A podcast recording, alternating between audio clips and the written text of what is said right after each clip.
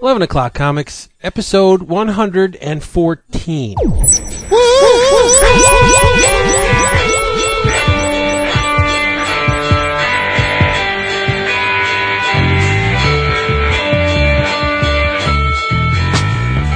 placed. up. Yeah, well placed, David. He's got that down pat. It's great. Yeah, my, my major contribution right there, baby. Oh, bullshit. Not not tonight. last week and the week before, you know, I can always tell when David talks a lot because it takes me far longer to edit the shows. When David- when What editing? Pregnant Oh, see- pause there. Oh, David, David, let me get. Here's a little um, example. We were running about two hours and twenty minutes last time. Two Took all the twenty-five. pauses When I took the pauses out, we were like two twelve. You What the hell are you talking about? Not kidding. You're awesome, and I love you. Yeah. I love the way your mind is. No, Boss. he's awesome. Wait, you going? You going to bed? Uh, give me a kiss. Um, yeah, that, that's cute. I gotta. Actually, we should have that on the shirt. We'll say he's, and then dot dot dot going around the side to the back, and then it'll finish and say awesome. You're gonna have to put some on the pants too. Oh, it'll be like it'll be like follow Jeffy home from Family Circus. See now, when you when you said you go into bed, you give me a kiss. Alan's like, "What? Hello?" Finally, his hand is up. finally. Uh, Me. hey, That's everybody! If they heard it, you know, at the beginning of the show and all. the They will music. be able to hear it in this one because the opening song is kind of low key. Oh, okay. Yeah. Aw. What's up, everybody? It's eleven. o- Hi, it's eleven o'clock comics, and I am a very excited. Vince B. It's previews week. Oh, Yeah. yeah, yeah. Yeah. yeah. Come on. And who are you? I'm Christopher Naisman, Oh, I wasn't sure. Oh. I'm David Price. Yep. and I'm the unforgiving eye. No, you are not the uh, uh, the Eye of Kabbalah, and and you're not even Jason Wood because Jason Wood's not here with us this week. He's here. AWOL. We right. we we need Enzite something fierce this week because we have no wood. it's sad, but it happens. We will Uh, we'll kind of, humor. we'll pick up the slack for him. Hopefully, you got to admit the bastard is pretty charismatic. Drives me crazy. Yep, smart cookie that would. He is. It's, it's good. It's good because I feel like I'm kind of catching up. Um, David, have you you've missed one episode? Oh, more than that. No, I've I've missed more than that here and there. Um, yeah, I mean Vince yeah. is. Of course, if Vince doesn't show up, we, we just don't. We just don't, don't do get an a show. yeah, yeah. So we've we've So- been pretty so lucky that way. Vince is the Iron Man. But the He thing that the- torques torques me about Wood is he with the, with the If I did that all the time, they'd be like, "Man, it's getting fucking old." Okay, it's it's it's old. And Jason does it, and it's like, "Woo!" The Glee Club just goes crazy. What is that about? Why can't I get away with shit like that? Because you are not black. Neither's Jason. If you if you notice, he's not black. If you've noticed, Maybe hung All like right. one, but he ain't black. What what is what is this silly show um, sponsored by? This show right here that you're if you can tell. Yeah. This show you're listening to right now, 11 o'clock comics, we are sponsored by Discount Comic Book Service, dcbservice.com, where you can get your favorite comic books and, and assorted comic book related bric-a-brac at huge discounts, anywhere from 35 to 75% off. Marvel and DC, Image and Dark Horse are usually around 40% to start with. That's crazy. Then you'll get your special spotlight special for 75% off or more. It's unbelievable. And if you are a first time discount comic book service subscriber and or partaker, we'll say it's a terrible word. I'm sorry. You can enter the following code in the little slot EOC8. That's EOC8 and you'll get an extra 8% off your order, which will bring it to like over 50%. It's great. It's a fantastic service. We uh, I don't know who doesn't use them. They're they're so awesome and they're good people and we love them. That you know, I, I told you how I kind of screwed up and did the the the biweekly shipping, and it ended up because there was five Wednesdays in the month. Yeah. and so I went through. Yeah, I got over freaking whelmed last week. Um, here a sampling of what was in the DC BS box, and I have no idea when I'm going to get to all this. Uh, the Chris's Ne- Ne- Neil Young's Greendale. Oh, uh, you Cowboy bought Ninja. that? actually, Oh, I, boy, I would, I would. so that's that's Cliff Chiang's Greendale to me, but okay. Yeah, I, yeah, I it's- love that album. It looks so nice. Um, Cowboy Ninja Viking, Criminal Volume 5, Chew Volume 2, uh, the Jonah Hex No Way Back trade, uh, Star Wars, uh, the Star Wars uh, A Long Yep. Time Ago Omnibus, and uh, Stuck Rug, the uh, reprint of Stuck Rubber Baby, There you go. and uh, Irredeemable Volume 3. That's just some of the stuff that was in the big old massive box of awesome. And I can't wait for next week because I'm finally getting the uh, the 2000 AD, um, you know, the big mega, Yeah. um, the case files. So nice. Me too. that. Yep. Awesome. Awesome stuff. It's yeah, it's you know, you can go a long a long time without those without the comics, but then you get the I know David does the monthly and so he Mhm. gets the big the big box of awesome at the end me of the too. month. I like it once a month. Yeah. I wish I got it once. Oh wait. Oh. That's um uh drink roll call real quick. It'll be a short one tonight. All right, I'll start. Go for it. Pepsi Max. Oh, you Love let- it. you relapsed. No, I didn't relapse. It's it's friggin' hot here, and this this just makes me feel good all over and quenches my thirst. And and, Perfect I, time to get some lemonade and put a little something something in it. and I'm Uh, swigging out of a two liter bottle. Mm. That's David. Pick, pick us up. What do you got? Uh, it is hot, so I decided to throw some uh, some red wine in the fridge. So I'm having Barefoot Cabernet Sauvignon. Hey, There you go. almost ties in with the stuck rubber baby. If you said barefoots, it would tie in. Yeah, you're right. Yeah, see, I'm not that thematic. I love it. We are uh, we are lucky enough to uh, to have a, uh, a fantastic uh, brewery here in the Chicago area, and no, it, it's not G. Heileman of G. Heileman's Old Style. It is Two Brothers Brewing, and uh, it's in uh, in Warrenville, um, which is down Naperville-ish area. If you're familiar with the Chicagoland area, uh, they do some fantastic uh, beers and craft beers. And the one that I'm having, because it is a it is a very warm uh, summer evening, I'm having their uh, Domaine DuPage, and uh, DuPage County is a county out here in the, in the Chicagoland area. So I'm assuming that's uh, why they named it this. But it is their French style country ale, and it is it is wonderful. It's a, it's a fantastic ale that has a lot of character, a lot of flavor. Um, it's a lot of caramel in it, and a lot of a lot of ales, especially from the craft breweries these days, are really hoppy. It's almost like a competition who can have the hoppiest beer, and I like.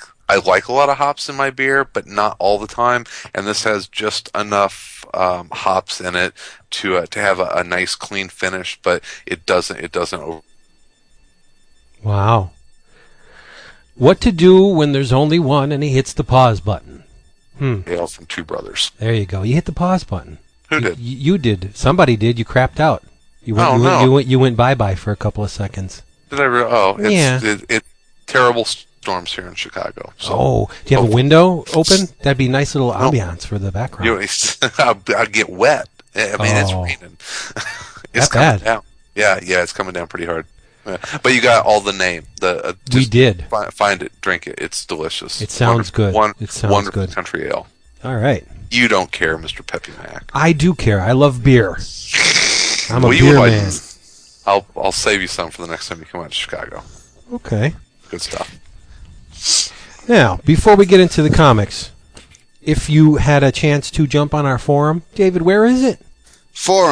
Forum.bullpenbulletinspodcast.com. Pause. Or Right. 11 o'clock comics.com. It's not fair if you say pause when you pause because you're not really pausing. No, Oh. I'm sorry. you're ruining it. Well, what I did was mm. I, I don't really make a habit of going through the previews on the air when they come out, but there's a couple of things in this latest edition. Bulletins. it's uh, the issue 262, the one with the new Aqualad on one side, and on the other side it has Top Cow's artifacts. Uh, in this issue, there's a bunch of things that literally reached out and grabbed me by the throat and said, "You will buy me," and I just want to make everybody aware of this stuff. Okay, and you could see pictures and or pertinent links to these books on the thread on our forum that says 11 o'clock comics episode 114 real quick okay i just want to make this quick because it's a service this is a service is what i'm doing okay on page 222 I will kill anyone that does not buy Duncan the Wonder Dog Volume 1 from Ad House Books. I'm Have buying it just because the damn publisher showed up on our forum. Yes, Chris Hey, Pitzer. how about that? Have you seen the preview from this book? Yes. Oh, Oh, it's it- mine. It is a value and a half at 400 pages for 24.95. That's a thick ass book. And that's retail. That's cover retail, right? Right, so you're going to $24.95? get it. You're going to get it cheaper than that through DCBS and other uh, outlets. But I'm getting a Pim and Francie vibe from it. Okay. It's, stylistically, it's in the same ballpark, dark, very moody. But listen to the synopsis. What if an or the pitch? What if animals could talk? Would some of them form a militant group in reaction to how humans treat them? Would humans treat them differently? Come explore this dense tome of an alternate universe where the lavish renderings recall the work of Dave McKean. Saw that too. Hmm. Duncan the Wonder Dog will be one of the most talked about books of 2010. I agree with that. That's no bull. That's true.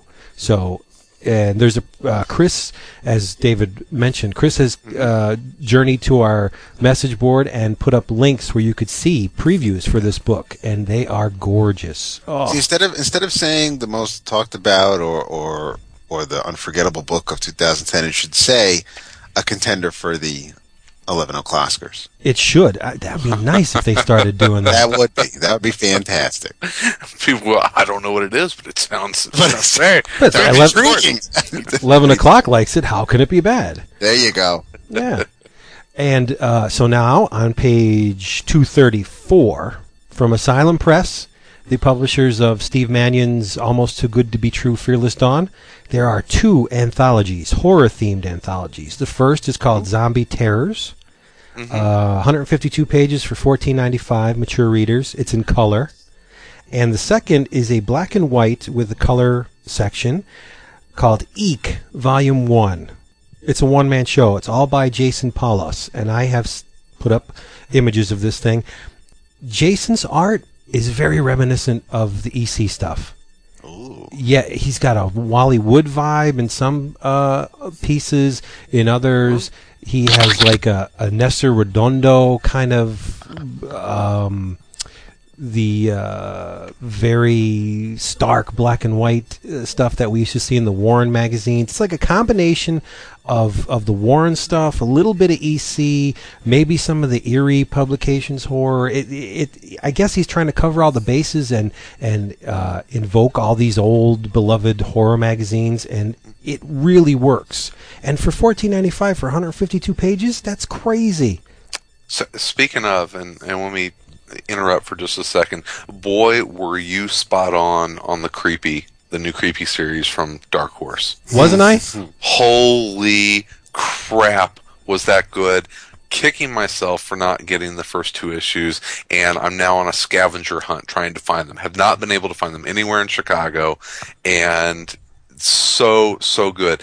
And, and you know, I I glazed right out. Didn't even look at the cover of the third one. If I had seen the cover, I would have bought that because it is the maybe the greatest comic book cover of all time, and the sto- and the and the story backs it up. So I oh, and I don't want to spoil it, but yeah, the uh, yeah, just awesome. It was as a woman, it's it's like an exploitation film from the seventies come to life. well, you remember the the um, what was it the books that that Windorf um, suggested to us the uh, Men's Adventure magazine hardcovers. Yeah. Oh yeah, yeah, yeah, yeah. I mean, that's what those. I mean, that's exactly what that is from. It's Yep. it's from the, the Men's Adventure magazines. But man, what is inside the the new creepies?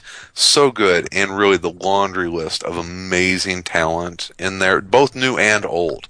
Um, you know, I, if I had known that uh, Jason Alexander was doing a story, I, at automatic automatic purchase for me. So thank Well, you. you should have oh, been- oh, oh, wise one. You're great. You should have been buying them all along because Jason Shawn Alexander's story is serialized in all three of them. I know, and that's why I'm dying to get the first two issues. So um, I'll, I'll track them down. I'll track them down. all right. So thank you. It So- awesome. Not a problem. Uh, so that was from Asylum Press. Two volumes uh, you should be on the lookout for. A no brainer uh, on page 263 from Dynamite, the first volume of the Vampirella Archives. Ooh, Listen to the litany of, of so talent. Ar- Ar-. Archie Goodwin, a lot, right? Yes, Frank um, Forrest J. Ackerman created her. Um, Archie was more with the creepy and the eerie, but Okay. uh, he had a hand in the Vampirella stuff. Uh, Frank Frazetta, Neal Adams, Tom Sutton, Ding, Don Glut, Forrest Ackerman, Early Cologne, Billy Graham, Alan Weiss, Jeff Jones, who's not a Jeff anymore, but Billy Graham. Uh, Billy Graham, yeah. Uh, Billy Graham. it says uh, the run included Jose Gonzalez, Archie Goodwin, Doug Moench, Bernie Wrightson, Barry Windsor Smith, Esteban Maroto, Frank Brunner or Bruner, that's the way he Brunner. likes to pronounce, Mike Ploog, Ding, Rudy Nebres, Richard Corbin, Pablo Marcos, Wally Wood, and many more. Get in on the ground floor on this because listen to this. It contains the first seven issues, 380 pages for 49 bucks. The Dark Horse companions to this, the creepy and the eerie, they do five. Was it five issues each? So you're getting an extra two issues of content for the same price. I, I hope. Hard, that- hardcover? yeah, Wow. because Dynamite has the rights to Vampirella now. Yeah. And they're they're also pushing the first uh, Mark Millar or Miller Grant Morrison work for it's not very economical. It's 176 pages for 24.99.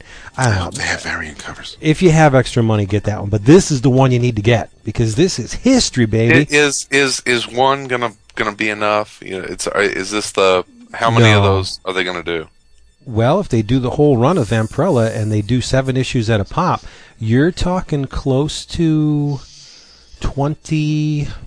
Uh, geez, I forget how how long Vampirella ran. He, uh, Eerie ran for I think 130 some. So Vampirella was in the ballpark. So yeah, you're talking a lot of volumes. But How wha- much Vampirella does one man need?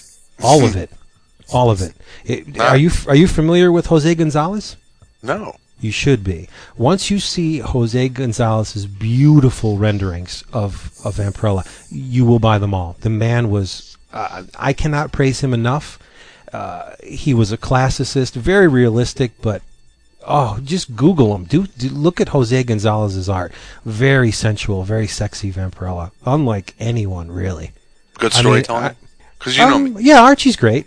Okay. Archie Archie Yeah. Goodwin's great. Sure, he can sure. do Archie could tell a story very well, as we know. But uh, it's it's more visual. I mean, it's Vampirella. She's walking around in a in a skimpy ass bathing suit kind of thing with her boobs hanging out. So that's that's the point. But uh, you know, it, it's it's classic vintage horror. You you need to get this. But get this is the thing that really sent me all willy nilly on page 354. The Weird World of Eerie Publications. You guys have heard me talk about Eerie Pubs before. Listen to the pitch. It's edited by Mike Howlett. Eerie And this is different. This is different than Eerie, the book. Yes, yes, very, very Okay. different. Um, Eerie Publications was the name of the the the uh, company. Eerie Publications horror magazines brought blood and bad taste to America's newsstands from 1965 through 1975. Ultra gory covers, and that's downplaying it. These were some of the most violent, lascivious, uh, psychotic, psychedelic covers ever printed. That's not. I'm not overstating anything. If you take a look at some of the covers that came out of Eerie Publications, the stuff they got away with because they were magazines. They weren't. Oh, they're on magazine, So- right? so- So, they so weren't they- under the code. Right, they jumped the comics code. Um, ultra gory covers and bottom of the barrel production values lent an air of danger to every issue. Very true, daring you to purchase them. The weird, weird world of eerie publications profiles Myron Fass, the gun-toting megaloman. Megalomaniac, thank you, publisher and editor Carl Burgos, who ground his axe against the entire comic industry. Here's the sordid background behind this mysterious comics publisher, featuring astonishingly red reproductions of many covers and the most spectacularly creepy art. Introduction by Stephen Bissette. Woot! Wow. Yes, and right from the editor's mouth, I am told that it will be heavily illustrated, but there's no strip reprints. So it's not just a big old collection of old Eerie publication story. This is a history. But Sound, there's sound, it sounds like the comics uh, equivalent of like Grindhouse films. oh, you need to see these. What they did was they would take pre-code horror tales and some new stuff and mix it all up. Uh, there's an all-new Dick Ayers six-pager. Oh, his, wow. his Wow. first his first horror strip in 30 years.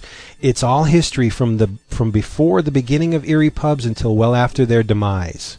Hopefully, the meticulously detailed indexes will make the final print. This is from Mike Howlett on a message board. So, oh, I need to have this. I need to own this. the, the, the Eerie Gotta pubs. have it. I, you know how I love the Warren books. Mm-hmm. Th- there's there's a special cobweb encrusted place in my heart for the Eerie books. They are disgusting. I remember as a kid just taking them off the newsstand and putting them under my jacket and bringing them home because if my mother ever saw those, she would kill me. I mean, cleavage out the wazoo on the front, dismembered heads, body parts all over the place, strewn, and the paintings for the covers are beautiful. Get that. Yeah. And you could see the cover to that too on our forum. That's all I wanted to do. I wanted to push these books because I think they're very worthy. Cool. Yeah. Very cool. Absolutely. Well, I, I, I, I may go ahead and I hadn't thought about the Vampirella, and I think I'm gonna, I think I'm gonna get that one. Tom If- Sutton. If you say, Last if you say so. Last time I read Vampirella was when Harris was relaunching it. You had the Adams Hughes covers, and there were coupons in each of the first few issues where you could either get Right. a, a poster or something. But and then I know Quesada and Palmiotti did some covers, and and but I that was pretty much the last time. So we're talking, we're definitely talking the '90s. Right. Well, not to degrade the efforts or, or downplay the efforts of those people who were Right. involved in the Harris. That's farm team compared to the stuff. Oh, you're yeah, yeah, yeah, yeah. I mean, So tho- I- those I'd guys were decent, but this is the big leagues. Yeah, no, oh, Jose I, I, I want Gonzalez, oh. some big leagues. David loves the big I- leagues. I, like your big leagues. That's not so big. Hey guys, it's Whitehead. I haven't uh, called in in a while and really had need to. Still listen to every show. Uh, just wanted to chime in on the whole you guys are stuck up assholes subject. Uh, Jason, you're saying aggregate way too many times. I think I counted 15 times in that one episode. You need to tone it down. I still haven't even figured out what that word means yet. I gotta go buy a dictionary. Um, think it's not really that you guys are coming off as like stuck up. It's just you act like these comic books are free, uh, and they're not. Uh, they cost you know two ninety nine, three ninety nine. So I mean, us working class people, we can't you know take a gamble on a four dollar book. It just ain't happening. Um, even with the discounts that you get, they're still two fifty, three dollars, and that's a lot of money to fork over for a comic book, in my opinion. Um, I just wait till they go to the quarter box, and that's where I usually buy them, or I buy them in bulk on eBay. But uh, in aggregate, the, I mean, it just really doesn't make any sense. When I started buying comic books, they were sixty cents. I made four dollars and twenty five cents an hour bagging groceries in high school, and they were sixty cents a piece. Went up to seventy five cents. You know, you know, I didn't have to work thirty minutes to pay for one comic book, and that's about how most working class people that I know, you know, make about eight nine dollars an hour. I mean, you don't want to go work thirty minutes to pay for a comic book. It's going to take you like ten minutes to read, and that, that's just too much money. And if Daryl wants to bitch about it, more power to him, brother. Bitch about it, because they're too goddamn expensive. Uh, there's no way that comic books cost that damn much to make. And y'all have like proclaimed that you're not going to bitch about the price of comics anymore. That's the only thing I, I have a problem with. I love you guys. I've listened to every episode multiple times because I'm really that bored. And please don't let the iFanboy guys on your show. It completely fucks up everything. You know, they have their show, let them do their show. You guys, you'll have a great chemistry going. And let Chris say, I like the angry Chris. You know, Chris is, I, I'm really pissed off that there's no more around comics. Chris Naisman, he is just so fucking cool. I love it when he starts talking about how, you know, kids, you know, comic books aren't aimed for kids and they don't need to be reading them. They're not. I mean, he's right. He's absolutely right. Out of the four of you, he is definitely the smartest because he he he says what's on his mind. Now, Vince, you're definitely the craziest, and David, you're definitely the Jewish. Yeah, you're the most Jewish. And I love you, King Dap. You're crazy, man. Uh, and Jason, you say aggregate a lot, but you're really fucking cool. And I just got a Deadpool Bowen piece in. It is so awesome. I don't know if you've got it. It's the one with the changeable, the changeable heads. It's pretty badass. I got it in. Um, that's all I got to say, guys. I love you guys, and I'll listen to you forever. Just don't let the iFanboy guys on there. Nobody wants to hear them. If we do, they got like 40 gazillion episodes we can listen to. The only ones I listen to are the ones that Chris Naismith's on because he he's, he's fucking cool. And uh, I'll talk to you guys later. I'm gonna start calling back in again. I know people miss me. And in aggregate, I'm getting off the phone. Bye. Before we get into the comics, if if if you're done pimping the I'm promo stuff, so done. Yeah, so done. I'm so Uh, done. because I'm know I'm probably going to forget once we get towards the close of the show. Um, I just want to send a big thank you, and and and I love our listeners, um, I specifically Mr. Russell Latham and Vince knows this person, Jonathan Wimmer, Ah, because these two fine gentlemen are feeding my habit, are enabling me, and making sure my Age of Apocalypse run nears completion. oh, uh, nice. Russell sent me X Men Alpha with the chromium cover. Oh, it's gorgeous. I love that Uh, issue.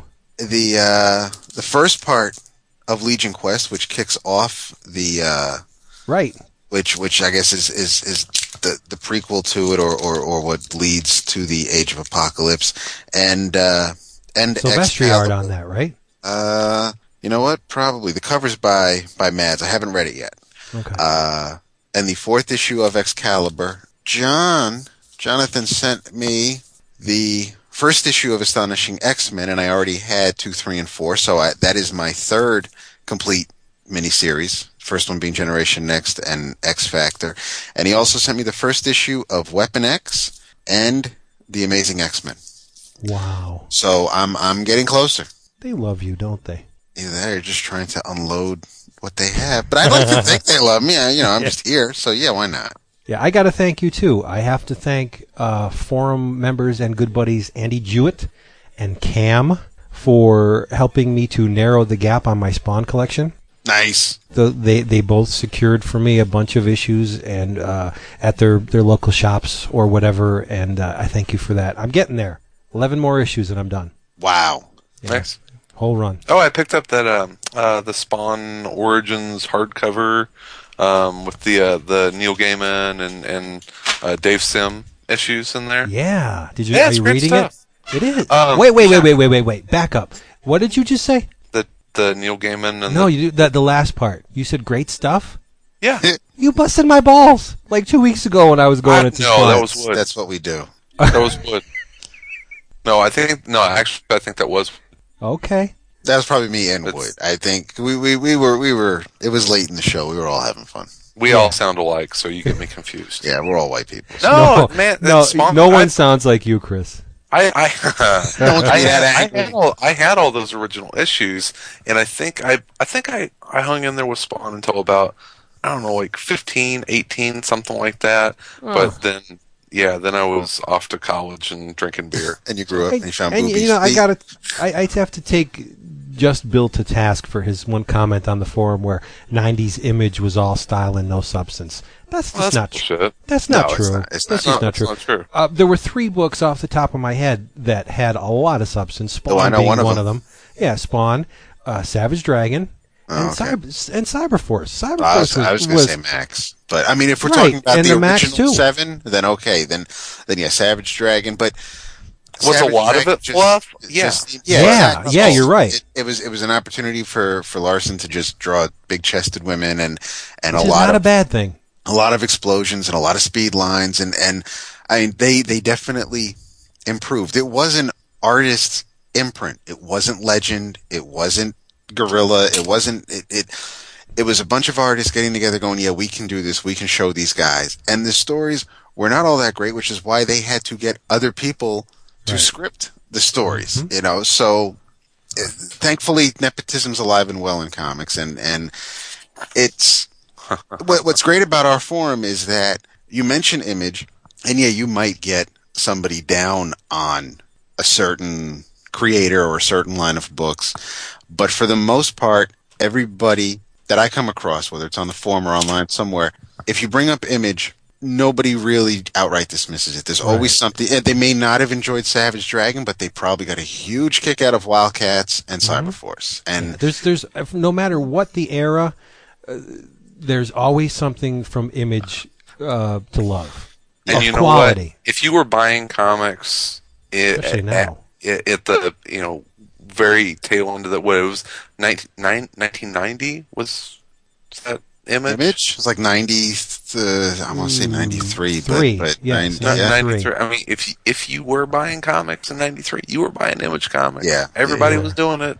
But, So- I mean, let's be honest. none- they none of did us- they did set a very damaging trend. Yes. At the, bi- at the big two, the, the the the whoever was in charge editorially at the big two saw Ah. that the image books were selling, and they took the style and and didn't impart the substance. Like a lot of Marvel and DC books look like bad image books in the nineties. especially especially with um where uh oh man who was it not um it wasn't it wasn't Dan Panosian but there was there was another because I mean he's kicking ass on X Factor forever but there was another artist who just I'll I'll I'll I'll find it. I'll post images or, or links to comicbookdb.com but I, I know there was one artist who was just absolutely horrible and I think he was on X Force for a while after Capullo if you remember who I'm talking about. Um but it, there was and and Farrell brought this up on the forum when people because of the way back Wednesday thread with the 90s and when when he says how can people say that the 90s was was a dark or, or dreary era and, and and how could someone look down on the 90s and it baffles him it's because of like you just said Vince with the big two yeah image might have mm-hmm. been putting out some fun and colorful books and you had Valiant and you had Dark Horse but when someone says the 90s were awful or horrible they probably were only reading Marvel and DC, or that's where they're Yeah. looking through. were reading and and there were there may have been some some there were a few gems from from Marvel in the '90s, but the majority of it, just looking at the covers alone, not all of it was pretty. I mean, You know, we- Force Works. Oh, yeah, I know. yeah. yeah, yeah, there was there was a lot of there was a lot of crap, and you know, uh, unfortunately, I I was at I was at an age where I was I was starting to be interested in other things outside of of comics, you know, girls, you know, beer. Um, and and I I missed a lot of stuff. And I don't know if I don't know if we talked about it, but uh, I finally started going back and reading the uh, the Mike Allred and Peter Milligan X Force stuff. And Oh, and that became X-Statix. yeah, it just became X-Statix, and it's like wow, that Marvel at at some point. Marvel started doing indie books in the 90s and I totally missed it because that is does not feel like a Marvel book any Marvel book that I've ever read. So I mean there there's some blind spots from you know from that era that I mean there was some kind of groundbreaking amazing stuff going on Yeah. at both companies and I was just I was I was checked out and totally oblivious to it. So um But the, but the infestation of that perceived image aesthetic, it Mm-hmm. it it ruined a couple of uh, artists. Most notably, Yes. Herb Trimpe.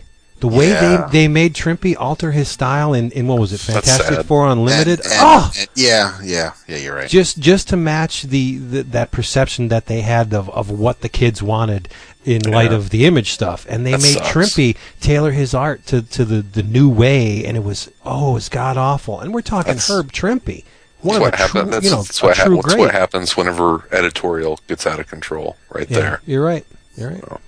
Hey speaking of image I know we all read uh, the same book Well, I was going to say, you you know you know what recent book I've read that reminds me of of how awesome X Force and X-Statix was.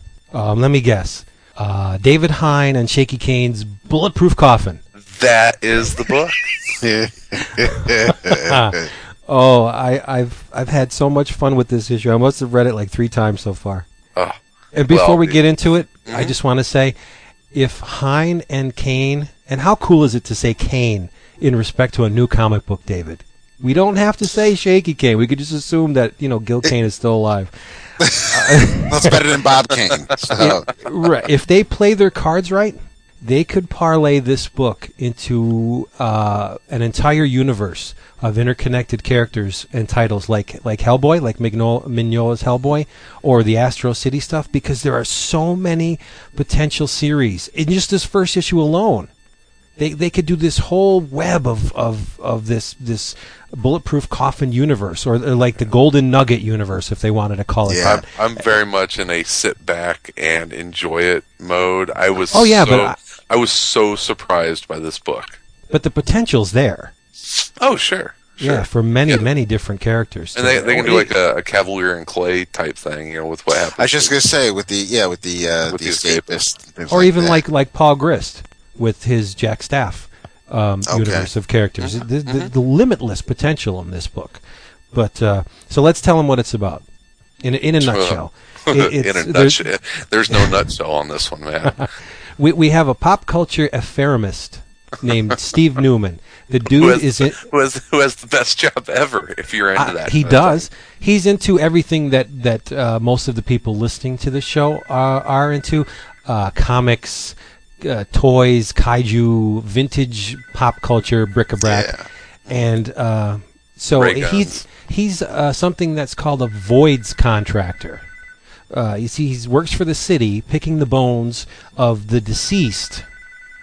Uh, anything of value at the time a person dies is automatically bequeathed to the city. So what he does is he goes into their their dwelling and uh, separates the stuff that the city can possibly make a, a profit on, and everything else is dumped into a landfill. Uh, but he has a, a little First deal. dibs. He has first dibs. He has a little deal going with his boss where he can go in uh, the night before, scope the place out, and take anything he wants. Right. And uh, on one occasion, he f- he hits the mother lode. He finds a cache of Golden Nugget comics, uh, among other things. I mean, the, the person that died in this house had toys, uh, horror memorabilia, a pay television set, which factors into the plot. Uh, just a, a comic books, just everything that we as pop culture nerds would geek out on. It was in this this house, uh, and some of the Golden Nugget comics are called Red Wraith or Red Wrath, Ramona, Queen of the Stone Age, which is a cool cool title, uh, Coffin Fly, and and in this neat nested comic within a comic type presentation, a book that, according to the title's publication history, was never published. right. This book should not exist. Now that's The- that's a creepier and eerie headline right there. Yeah, uh, it was the Unforgiving Eye, number one ninety eight, starring the uh, what is it, the the mystical Eye of Kabbalah, and and I don't think that the the choice of name is a coincidence. The um, what's he called? The all-seeing eye of Kabbalah. He's a cross between the Spectre and the Residents. He has a huge eyeball for a head, and uh, he seems to to mete out justice like the uh, or vengeance like the Spectre. Yeah. uh, well, from you know, DC. ba- ba- back up ju- just one second because you know you had mentioned the comic inside of the comic, and that was I mean that was the moment where I was like, okay, this is this is cool. This is this is a cool comic. Is that he gets home and he starts reading this comic, and whenever he starts reading it, you turn the page, and it turns into the comic that he's right. reading. Very meta. So we're, we Oh, are as and it's so awesome. As a, the reader is, is literally pulled into the events of the story. Com- we- complete stylistic art change. You know, it's it is I don't a know complete. It's close. Well, but yeah. you, you know what I'm saying. I mean, it's Yeah. it, it it changes from from one feel, and now you are reading this golden age, golden nugget comic, and I I, mm-hmm. I, I I know it's probably not the first time. Well, we had mentioned the Escapist, and the Escapist, uh, the uh, the miniseries, um, then graphic novel, it did that and and used that very well. But I mean, this was you know, not expecting it. I was just like, oh yeah, that's cool. Steve Newman's home life is not all that great. He has two very odd to uh, least. children, to say the Yeah. least. Uh, a wife with which he seems very disconnected. I mean, she doesn't even greet him when he comes in the door. A really strange dog that that he can't uh, determine what kind of what the sex a of the dog. dog is. Yeah, uh, and so he he sequesters himself up into in the attic in his what he calls his sanctum sanctorum, and and as he's surveying the stuff he got out of the deceased's home, he pops a couple quarters into the uh, pay to play television and sees the owner of the house. It's really strange. It's almost like a an outer limits type deal where it's not a televised broadcast, but he's actually looking into time, and and the the deceased he, he sees a, a man in black come in and kill the deceased, and what the deceased was doing, he put something in under the floorboards in, in a room that he recognizes because he's been there. So he goes back to the house the next day, and what does he find? Coffin Fly's costume and ray gun. And, and that's that's kind of where the issue leaves off, and we'll we'll won't talk about the last panel because that's that's very cool, and I wouldn't want to spoil that. But did, did- I didn't really catch this initially, but during the reread, while he's looking in the floorboard, do you Mm-hmm. see that basically he's being watched? Yeah, yeah. Yeah, the- I, missed it- that the first time. That somebody else went and turned down the TV.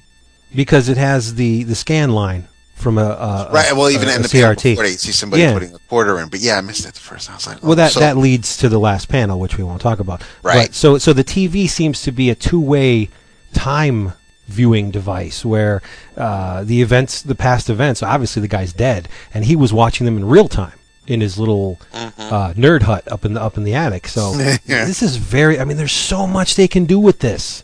Yeah. It's, it's very cool. And the thing that that really sent me going uh, skyward was the essay following the, the, the comic portion of it where they Oh, yeah. create this whole pseudo history of Golden Nugget comics based on Hine and Kane, the actual creators of the comics comic Yeah. in your hands.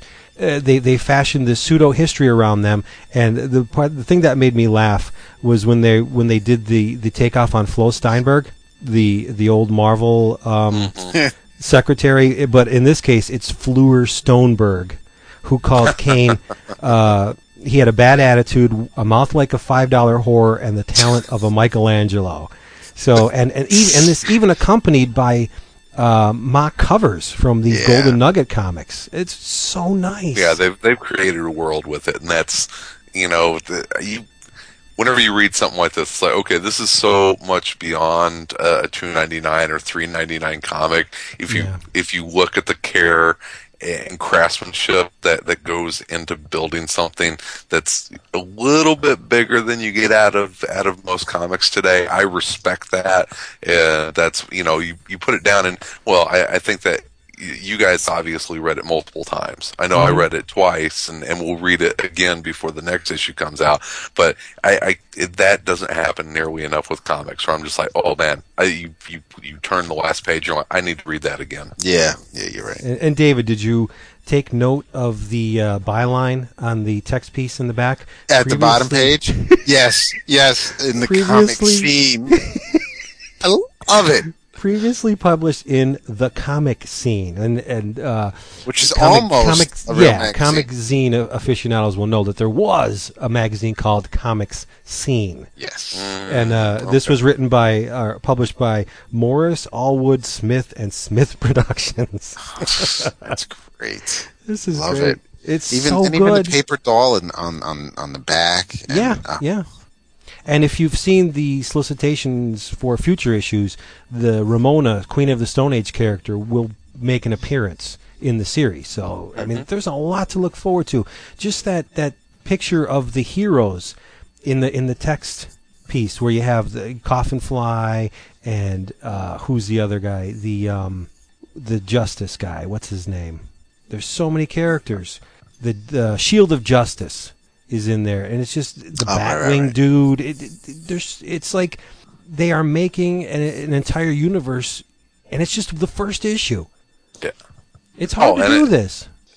But the but the the feeling and the vibe of the book is that it's just so left of center. It's I mean it is Yeah. it, it's it's it's just not right, and it's the the page that you had already mentioned where he, he walks into a um, you know we meet his family for the first time, and this disaffected family. It was uh, that that moment where he's uh um he he comes in and greets his wife, and, and he says, uh, um, she greets me with a, a look that says absolutely nothing. Yeah. I can no longer remember how we met. That's it. Yeah. and then he talks about the kids, and then and then the dog. It's like I had a good look look at him recently and found no evidence of genitals.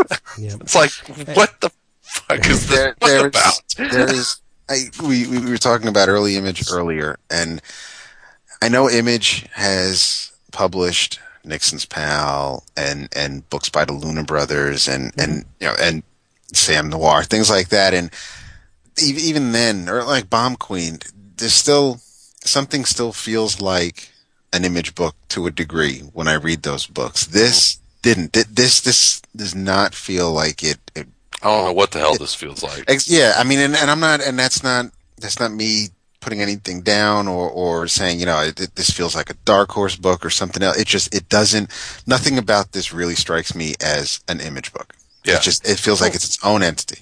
You're right, but I think that's the trend at Image in the last, let's just say, eight to ten years. That that that tendency to experimentation, where they they specifically tried not to produce books in the Image tradition, and they they spread it all over, like with Walking Dead and, Yeah. and Invincible. Um, you know, Cowboy Ninja Viking. I mean, there's there's no image book these days because they're, the the spread is so vast and uh, far you know and wide. They try everything. That's why I love Image. If you had a, pointed a finger at me and said, "What's your favorite publisher?" I have to say Image. Well, they are, Oh. they, they are, they, they make up the top three.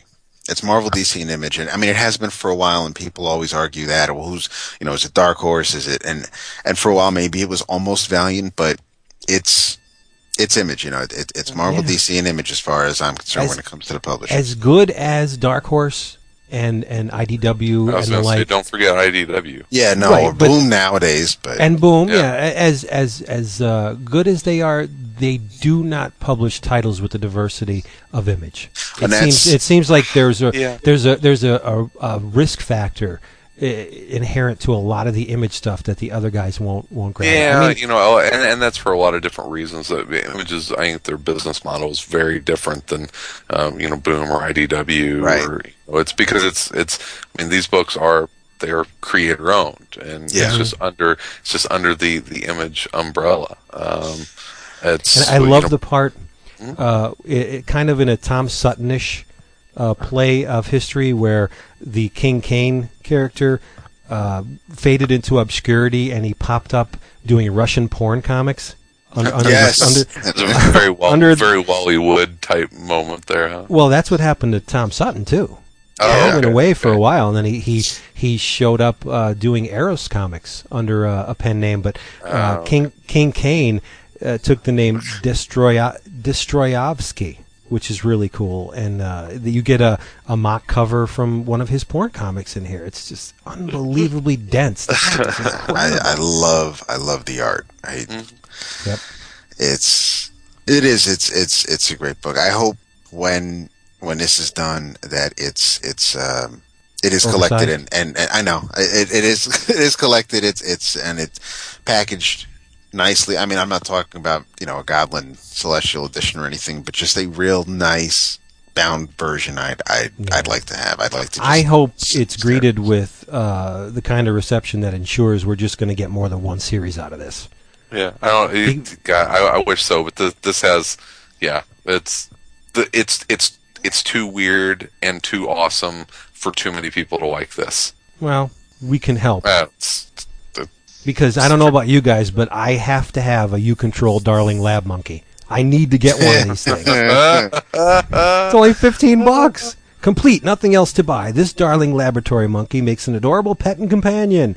Almost human with its warm eyes, your family will love it. Simple to care for, these young monkeys grow to about 38 inches tall, eats the same food as you, even likes lollipops. It's got to be better than Sea Monkeys. Oh, I had those. You had the little Who- shrimps. everyone didn't? had sea You had the, monkeys. you had the shrimp. I scalded mine. Oh Jesus! I did. I boiled water and I scalded the little fuckers. You just see You them would, spin. you would. Poor little brine shrimp. See, some people, some people have been like, well, "Why do you scold them?" No, scald.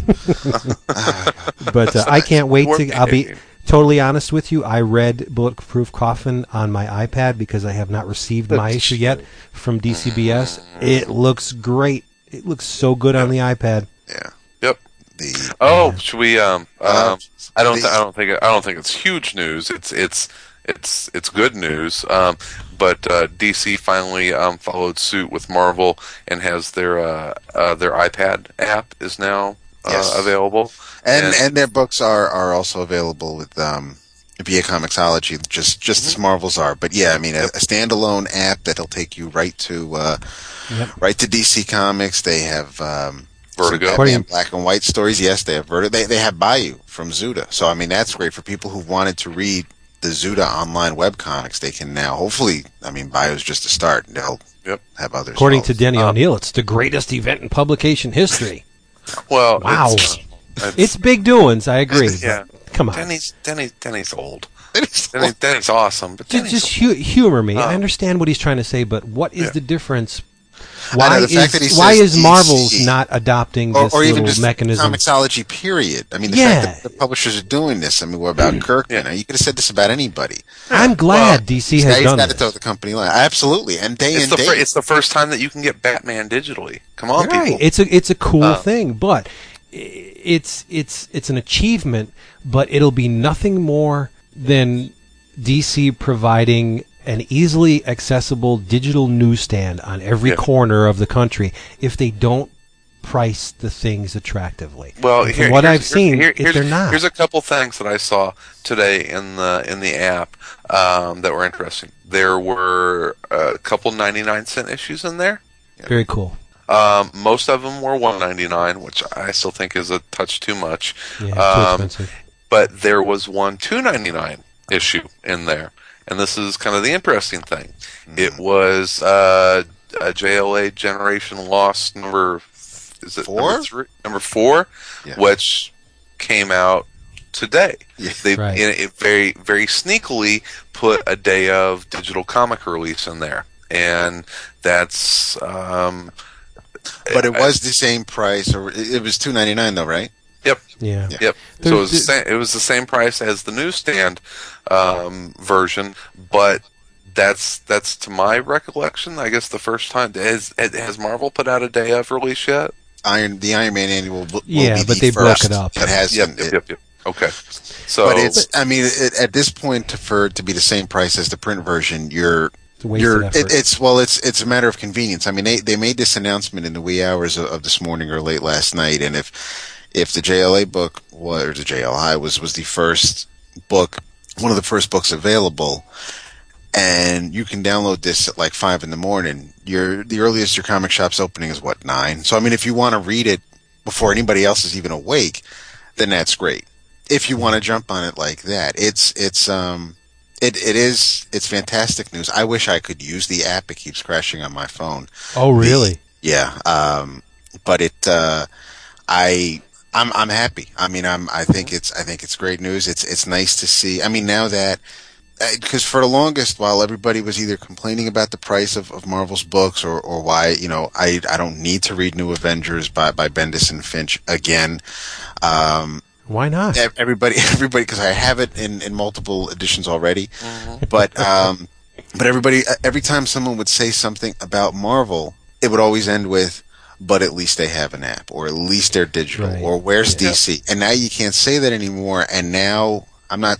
I don't want to make the claim, oh, the playing field's level or anything. But now it, now it's going to. I'm now it's going to be real interesting. It, it, It all comes down to the price games- war. Yeah, And that that's always been the case, even in physical uh, editions, where Marvel would change their prices, DC would follow suit, or Marvel or DC would do this radical thing where they bumped their comics up to a dollar and add, added extra pages, and Marvel would follow suit. So uh, one of them has to initiate reasonable, sensible pricing, and then the other will, will will jump in line. And it's I don't see it. I don't see it coming. Well, you know, one thing, and I think uh, I, I don't want to belabor this uh, too much because we've talked about it before, but I, I think that one thing that hopefully we'll see is tiered pricing. Um, you know, I don't mind paying one ninety nine for a, a, a, new or newish issue. Um, I, I would, I, I'd like to pay a dollar for stuff that's maybe a year to four Yeah. years old. But at, at at that point, I'd like to buy like complete runs of exactly. stuff. Yeah, don't, don't yeah. screw me out of the third issue of a five issue story. Well, that number one, if you're if you're going, yeah, if you're going to have stuff available, make sure that you can get the entire story digitally. Because if Right. not, well, that's kind of a dickhead thing to do. Um, but it's predictable. Um, what I would like is for you know like Amazing Spider-Man.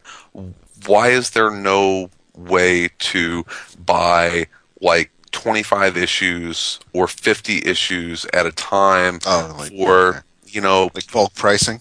bulk pricing. You know, it's like what they have. Uh, you know, I'd like to. I would be very interested. I would spend you know thirty five bucks on the first hundred issues of Amazing Spider Man. So yeah, we, we could talk about this shit forever. Yeah, yeah. It's but I, I would like to buy like big runs of old old comics for you know a fair price. You know, you, Right. Well, that was what I was I was saying. What? How much were those DVD archives of?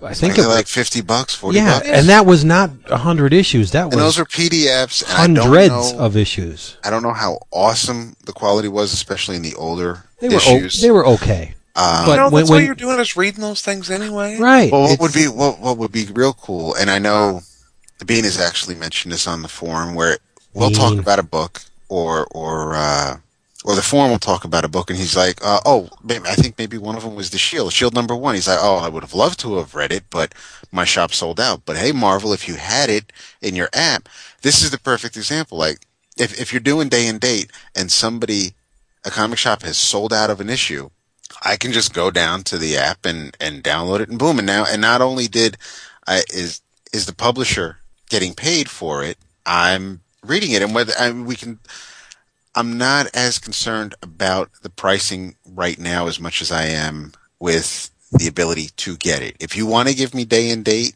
I'm, the thing with me is I don't know if I'm all bent out of shape about the pricing just yet. It's, it, however much it's worth to you, just like back issues. I may I may think you know Green Lantern Gold uh, Silver Age Green Lantern twenty two is worth two hundred bucks. Chris may just think it's worth eighty, and and so be it.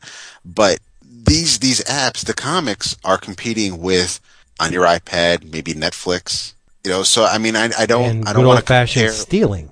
Well, yeah, I mean, know. there's that too. But see, Yeah. Yeah, this sure. is and, and this is where it came to me with with music. I know we were talking about Napster and things like that last week, and I I stopped downloading my music from Kazaa and LimeWire and Napster because the quality was shit, and I'd rather make my own or buy them at a better rate.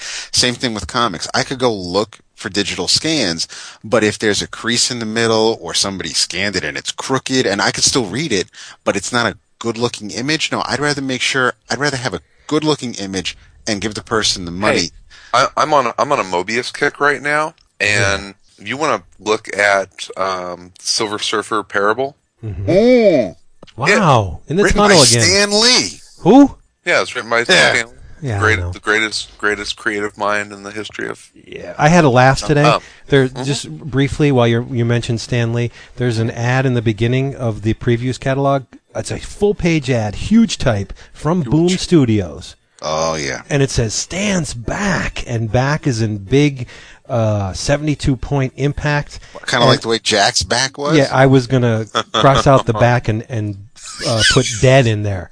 Ah, Stan's We're dead. But anyway, yeah, Silver Surfer Parable.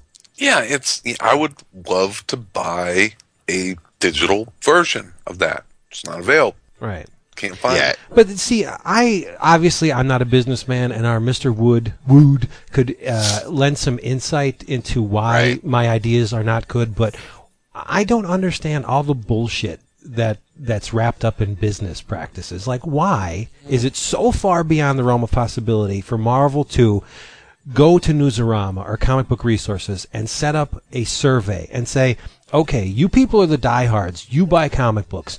What would we have to do They- to make no to make it attractive to you? Because Now, the it- people, the people that they really sell comic, they don't Marvel and DC and all the other publishers. They don't sell comic books to you and I. They sell comic books to comic shops, and they have to be really careful about not pissing off their customers. well, at some point, Do you Things- understand that? I understand that, but at some point, comics to you and things I. Have to change. shops. Well, when, when Yeah, they when they have a, a top circulation of like say thirty thousand copies, they're going to look around and say, "Where the hell did we go wrong?" Well, you were greedy, and you were Yeah. trying to trying not to piss off uh, uh, a business model that's on life support. Yeah, they, they I mean, they none of them want to get caught out with their dicks in the wind either. You know, I like that, making, though. and making the jump too soon. So Yeah, I don't know. It, it, why do things have to be so enshrouded in mystery and, and these these really arcane business practices? It's it's You know- obvious. Just ask people how much they want to pay. I had I had this amazing um, revelation the other day, and it it went with kinder, happier, um, friendlier Chris, and everyone. I don't think I've ever encountered that person. everyone gets gets caught up in what's what's going to happen, what's the next step, when is digital going to take over, when are they going to get rid of the single issue and go straight to trade, and Oh, that would be so good. Just, just all of this stuff is mm, like, Bite your tongue. w- when is the next era? What's the next step? And I like had this. Why can't this, we just this enjoy what we moment of clarity? and I was like, you know what? I have so many different options on how I can enjoy my favorite medium. I can I can read single issues. I can wait for the trade. I can read in digital. I've got like this huge buffet in front of me to, to pick whatever way I want to read comics that I want to. And I'm like, you know what? I don't care what is next. Right now is a pretty awesome time to be a comic book fan because you have every option available to you. The only thing that will happen whenever we go on to the next phase is that we will have less options. I understand that that way of thinking, but I'm also of the opinion that too much choice is not necessarily a good thing. Yeah, no, you're you're right. an old You're fuddy right. No, it's it's well, Well, okay. If you don't feel like true. reading Jonah Hex, you can go watch this great movie about Jonah Hex. It, Eh, it's that's it's what we yeah. It's not Scottish, that's for sure. uh, so you know what? Do we do we want to? I think we're losing people here. Let's just let's wrap this. Well, plus we, up. we it's kind of hard for the three of us to talk about business or I know, stuff right? like that without the little guy here. So the little guy with the big shoe, the big foot. So, so yeah, go. There's a great thread about it on the forum about the new DC app. So, Yeah. yeah, yeah about the new DC app, about digital comics. Period. There, there's a few different threads about about digital comics. Period. What's up? This is Whitehead. Uh, please make sure Chris Naisman is on every single episode of 11 O'Clock Comics. That was by far the absolute worst episode, and I've listened to every one of them multiple times. That was the worst episode of 11 O'Clock Comics I have ever listened to. Uh, I don't know what you guys were smoking or doing before that episode started, but I couldn't understand a damn thing y'all were talking about there toward the end. I mean, Vince, I understood some of the stuff you were saying, but Jason just went into this whole I don't know what type of language he was speaking and and your guest, I couldn't understand a goddamn thing he said. So I don't really know what was going on. Uh but uh, the other 107 episodes, I I pretty much like those, but you know, we got to get Christopher Naismith. I don't know what he's doing or what he's got going on. There's nothing more important than 11 o'clock comics. You have fans that that have to to, to hear you. Christopher Naismith. I mean, you're not doing uh, around comics anymore. You got to at least show up for 11 o'clock comics, and try to go at least I don't know 15, 20 minutes into the episode before you start kissing iFanboy's ass, because I think that's like 16 episodes in a row where you kissed iFanboy's ass. I know they're probably the only people in podcasting that's actually making any money off of it, but you know, if I wanted to listen to iFanboy, I'd listen to iFanboy. I listen to you guys because you guys are fucking awesome. I love you guys because another thing I don't like when you have a guest on, King Dap don't say anything, and he's my second favorite. So if King Dap ain't talking and Christopher Nason ain't even there, it is one fucked up episode. And as far as the guy that's not going to listen to y'all anymore, he can go fuck himself. That's ridiculous. Y'all guys can say anything you want to say. It's your show. Fuck that guy. So I want to talk very quickly about a book that came out today. I don't think you know from very quickly. No, I do. Oh, I be- uh, frequent visitors to our forum know about my current love affair with Fringe, the television Yes. show. Yes. Yeah. Uh, the Wildstorm. bird woman. yeah. You know, I back you up when you talk about Doctor Who all the time. I'm just giving you crap. uh, and I thought that Scott Cedar one had the funniest comment. It's like we we had more comments about Fringe than we did about the last episode of Lost. Yeah. That's, Speak up it's kind of true. But Wildstorm published today. Fringe, Tales from the Fringe number one. Yep. You can get uh, the zero issue for free on the DC app. Cool. Sorry. Uh, for Nice. three ninety nine. It wasn't bad. Okay then. Yeah, it. ringing I- endorsement. I- like not, it wasn't bad. Like it was pretty good, or it wasn't bad. Like Century Fallen Sun. No, it was okay. I mean, they they picked up on some of the stylistic ticks that the, the show has, like with the 3D floating text in in the scenes, which I think is brilliant. I love when they do that.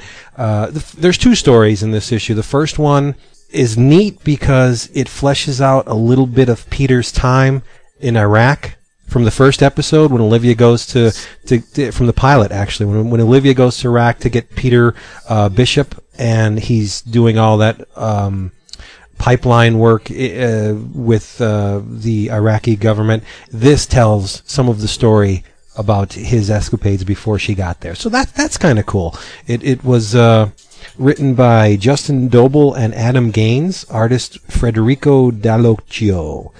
Okay, so and then there's another story which kind of threw me.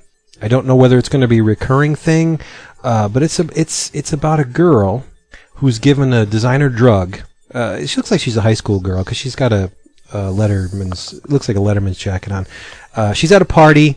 She's given a designer drug. She kind of goes somewhere else, and when she wakes up, she's in a bathroom and there's a businessman with a couple of uh, holes in his uh, chest. She has a gun in her hand, and she's dressed kind of like the Baroness from GI Joe, and she's much older. And she kicks she kicks all kinds of ass, and then um, at the end of the story, she reverts uh, back to her uh, younger persona, and it's called Lost Time, written by Alex Katsnelson. Artist was Sean Mole. Uh, it's kind of neat, but uh, I, I understand how it factors into the whole Fringe universe, but when I bought this book, I expected Olivia or Walter. you know, I didn't expect Well, original characters. from the Fringe? It does. It does. See, and you're right. I, I should have uh, put my expectations on the back burner, but it just caught me a little by, bit by surprise. It's So neat. was it a good story? Yeah, it was kind of cool. It's it's most, mostly action, and there's a, there's a little bit of cheesecake in it. Uh, the art by uh, Sean Mole is in the Frank Quitely camp a little bit. Really? It, it's it's very linear, very detailed. Uh, anim- It's kind of quirky. Um, I liked it, but if, I don't know if I got my three ninety nine's worth out of this. Okay. Yeah. Oh. Yeah, it was three ninety nine for For 22 pages? 22 pages of story Oh my and God. and I think a six page backup or, or preview to uh, the Welcome to Tranquility One Foot in the Grave. So Hmm. yeah, t- I mean take advantage of the extra pages or the the re- remaining pages, I guess. But it has a neat little uh, cardstock cover like they used on uh, Sam Kieth's Batman Secrets Yeah. miniseries that that uh, coated stock. It's nice, uh, and I know I don't know whether I'm being lenient on it because I I enjoy the Sounds show like so much. Maybe. Yeah. The the first story is very good. Uh, the dialogue's tight. Uh, the the author nailed Peter's character, and I think it's uh, seeing what Peter was up to in in Iraq be during the first episode. It's kind of invaluable, kind of neat if if you're a fan of the show. Some good backstory. Yeah, it's. I don't know if I had to do that stupid uh, one to ten scale. I'd, I'd give it a, a hard seven, maybe. That's that, that's pretty damn good. Yeah. It, it's it's not bad. Uh, maybe it'll they'll they'll start flushing it out with Not subsequent not bad's issues. kind, not bad's kind of a, a four and a half five in my Oh, book. Well, then I guess I enjoyed it. Middle of the road. Yeah. Stri- driving down the Fair to middle of the Midland? road. Ah, the art's Fair, nice. fair to Midland. Fair to Um, Midland. you know, man, Wi- license license property comics are such a mixed bag.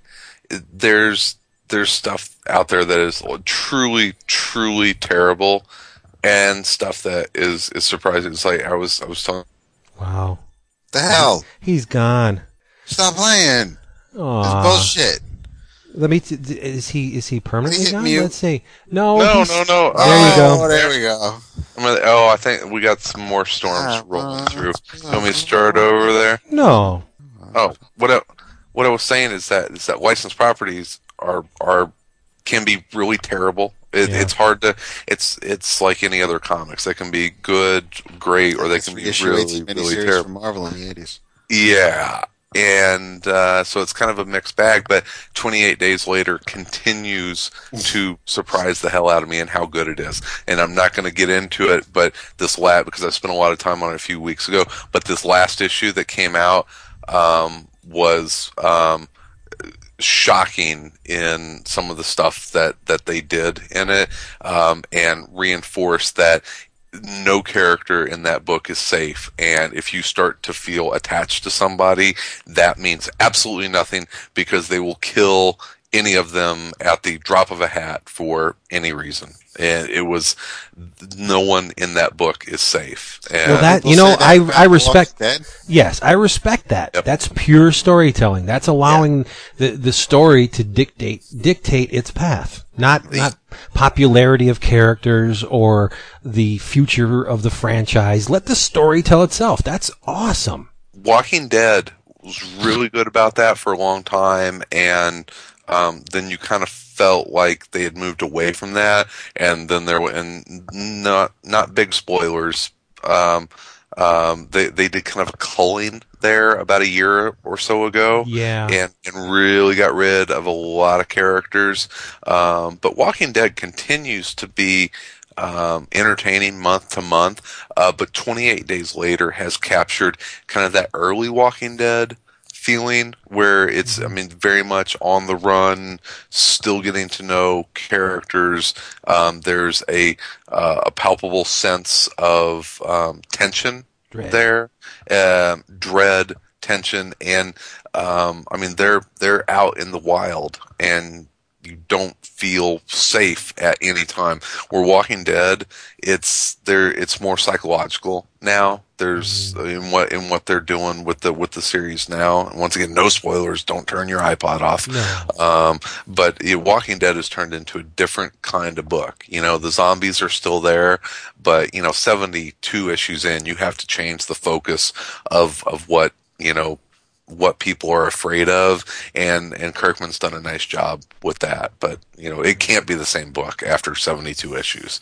That would get old. While we're on the subject, I am so glad that Walking Dead is going to AMC because uh, if you follow my stupid tweets, you know that I just got in on the ground floor of Breaking Bad. Yeah, I still haven't seen that. Isn't that good? And, and I cannot believe the things that they get away with on that show. For a, Cable, tel- baby. for a television show, I mean, yeah, I, I know that the cable. I guess you haven't watched anything on FX in a while. No, I don't watch FX. Okay. Oh, watch Justified. Jesus. Oh my so god, that was fantastic. Oh, Justified so good. and good. even Justified wasn't as hard as like The Shield or Raven Rescue Me. yeah.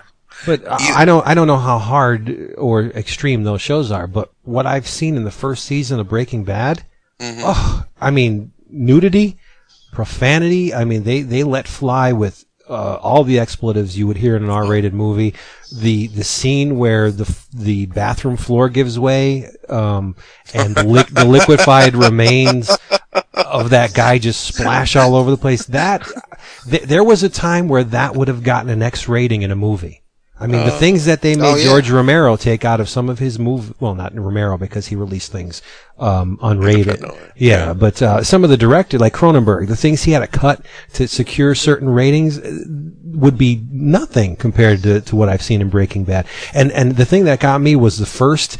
Uh, I think it was the first episode where, where Walter gets in bed and the wife just reaches over under the covers, and while she's talking to him, she's you know, yeah, and it's like, oh my god, yeah, and that's why I'm so glad that Walking Dead has has found a home at AMC because I think they're going to do it right. Well, you know what what's what's cool about it all, and I'm starting to feel this with with a lot of different TV, and you know we, we've we've been really lucky that there have been some good and and very good comic book movies made, mm-hmm. but you know what? There's also been some kind of shitty comic book movies made. Really? Yeah. Yeah, we don't talk about them nearly as much, but there's been some dogs out there. Um, Jonah Hex. well, have you Don't seen it dare yet? say Ghost Rider. Have you have you seen Dude, it yet? Have I've you seen, it yet? I saw a I've funny seen, trailer. I've seen the Have you trailer, and that's all I need to Have see. you seen no, the movie? doesn't They matter. haven't. You okay, could, first of all, no, they haven't. They Shut haven't done anything to make me. oh please want do to see the not champion Jonah Hex. Look They did- at that they didn't do disgusting trailer. to to make me want to see the movie. So that's Right. the, I'm, Hey, th- Vince, have, Yes. we'll, let's make a little pact here. I'll stop prejudging comics that I haven't read if you'll not prejudge movies that you haven't seen. I will bet you a hundred dollars that my instincts on Jonah Hex are completely correct if I go to see it. Just like my instincts on the next 12 issues of the Avengers. Now, see, there's a Nah. world of difference. there Yeah, really I know. I there's, trust- a tra- there's a track record of bad on my side. Oh no, there's not. I trust people uh, who uh, review and comment on things on the internet. Like uh, the people who have seen Jonah Hex and commented on it, I, I that would give them my life to hold. Right. And and what they have said about Jonah Hex does not make me want to see it. And the trailer is horrible. Eh, I'm not If- disagreeing with Is, you. Isn't isn't the goal of a trailer to take the exciting moments from the movie and, and try and make someone want to go see it? If that's the cream of the Jonah Hex crop in the trailer, there's nothing there for me. I'd No, have liked I, to I'm- I'm not disagreeing with you that, that I, I don't like the, the look of the trailer, but I haven't seen the movie, so I'm not going to tell people that it sucks because I haven't seen it. But back And I my don't usually do that, right? So, No, but I, if- I feel in this instance I'm justified though. I would say that I going if someone asked me, you know, does it suck? I can't tell them it does or not. I haven't seen it. I can tell them why I'm not going to see it, and that's based on the trailer. They didn't.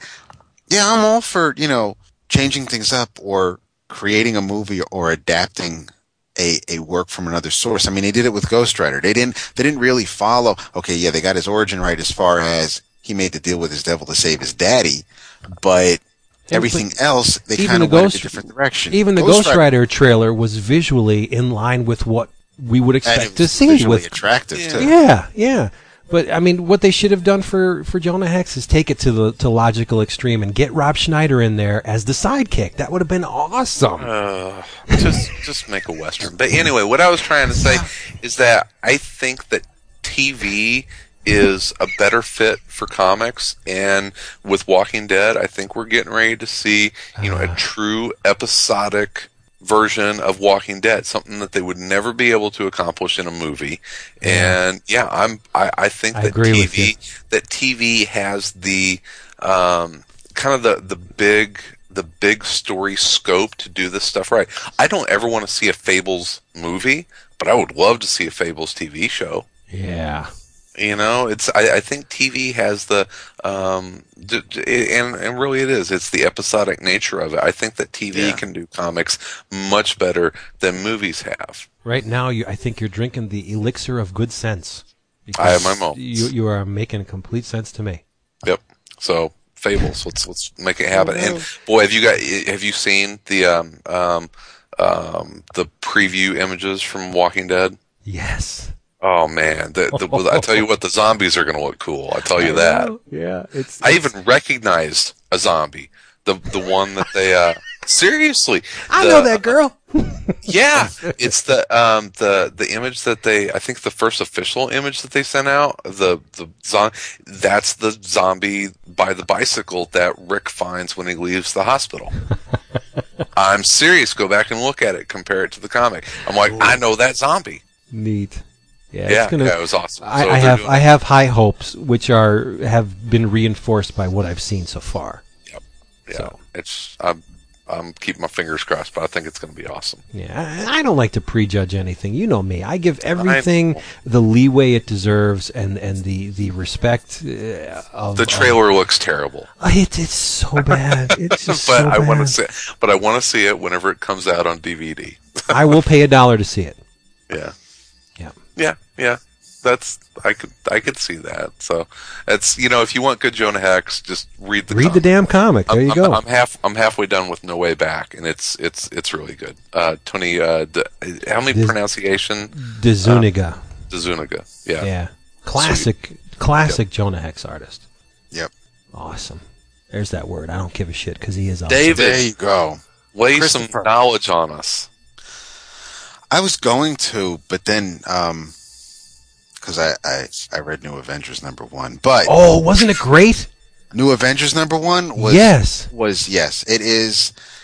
There are. I'm going to tell you this, Chris. I'm just There are Chris off. there are two there are two new Avengers titles that I'm going to follow monthly. Okay. New Avengers and Avengers Academy. The mainline Avengers, not as it's not as imperative for me to read that month in month out. I can wait for collections on that. Um, But did you But did you Avengers- notice what they're doing or what Bendis is doing? Each Avengers book seems to focus on a different facet of the Marvel universe. New Avengers has this mystical edge to it. well, just judging by the threat in the first issue, yes. Yeah. And, And, then it's and weird then um, for these for this group of heroes to go against. right, right. That's uh, it's it's neat that he Yes. would put up uh, most of them are street level, right? Yeah. If well, uh, Luke Cage. all of them. Lu- Luke, Ben, Yes. Spidey, Well, Iron Fist. I don't know if you could call Ben street level. Yeah, I would. He's the Really? most street level. He's been, He's, the- he's been he's in outer space. street- okay, but he's the yeah. most street level of the of the FF. Dude, well, dude, where where dude's where got is a he from? permanent School Where- in Yancey Street. where's he so from? Yancey Street. Yancey Street. everyone's from a street. Well, You know, yeah, I mean- road, mother. No, it's um, uh, maybe not. Okay, maybe not Miss Marvel. Um, but uh, Hawkeye and Mockingbird, yep, yep. Danny. You know, so First name basis. There you go. Well, you know, he and Luke. But uh, although I did, I did read Thunderbolts. I think I read like my first Thunderbolts issue, which was the new, the new, the the, the reboot for that. But um, Immonen and and Von Grawbadger's art is just, and Laura Martin on colors. Did, did did you did you read it, Vince? I sure did. Did is is that not so pretty? I had I always had respect for Immonen, Right. but um, I would appreciate things that he had done more than others. Like I love Next Wave, but so, some some of that the the recent Avengers stuff he's done, while great, Oh, before this. right before Okay. this, but this stuff, I mean, he it seems like he went all out on this. From the, Especially from- Victoria Hand. Oh my God. I know he, she's very sexy, very sexy. Uh, but the thing, I mean, if if you're gonna take one of the Marvel Bronze Age horror mainstays like Son of Satan and stick him in an Avengers book, you you just won half of my heart right there. Okay. So And see, and, and and I guess, and half of mine would be seeing Doctor Strange on those same pages.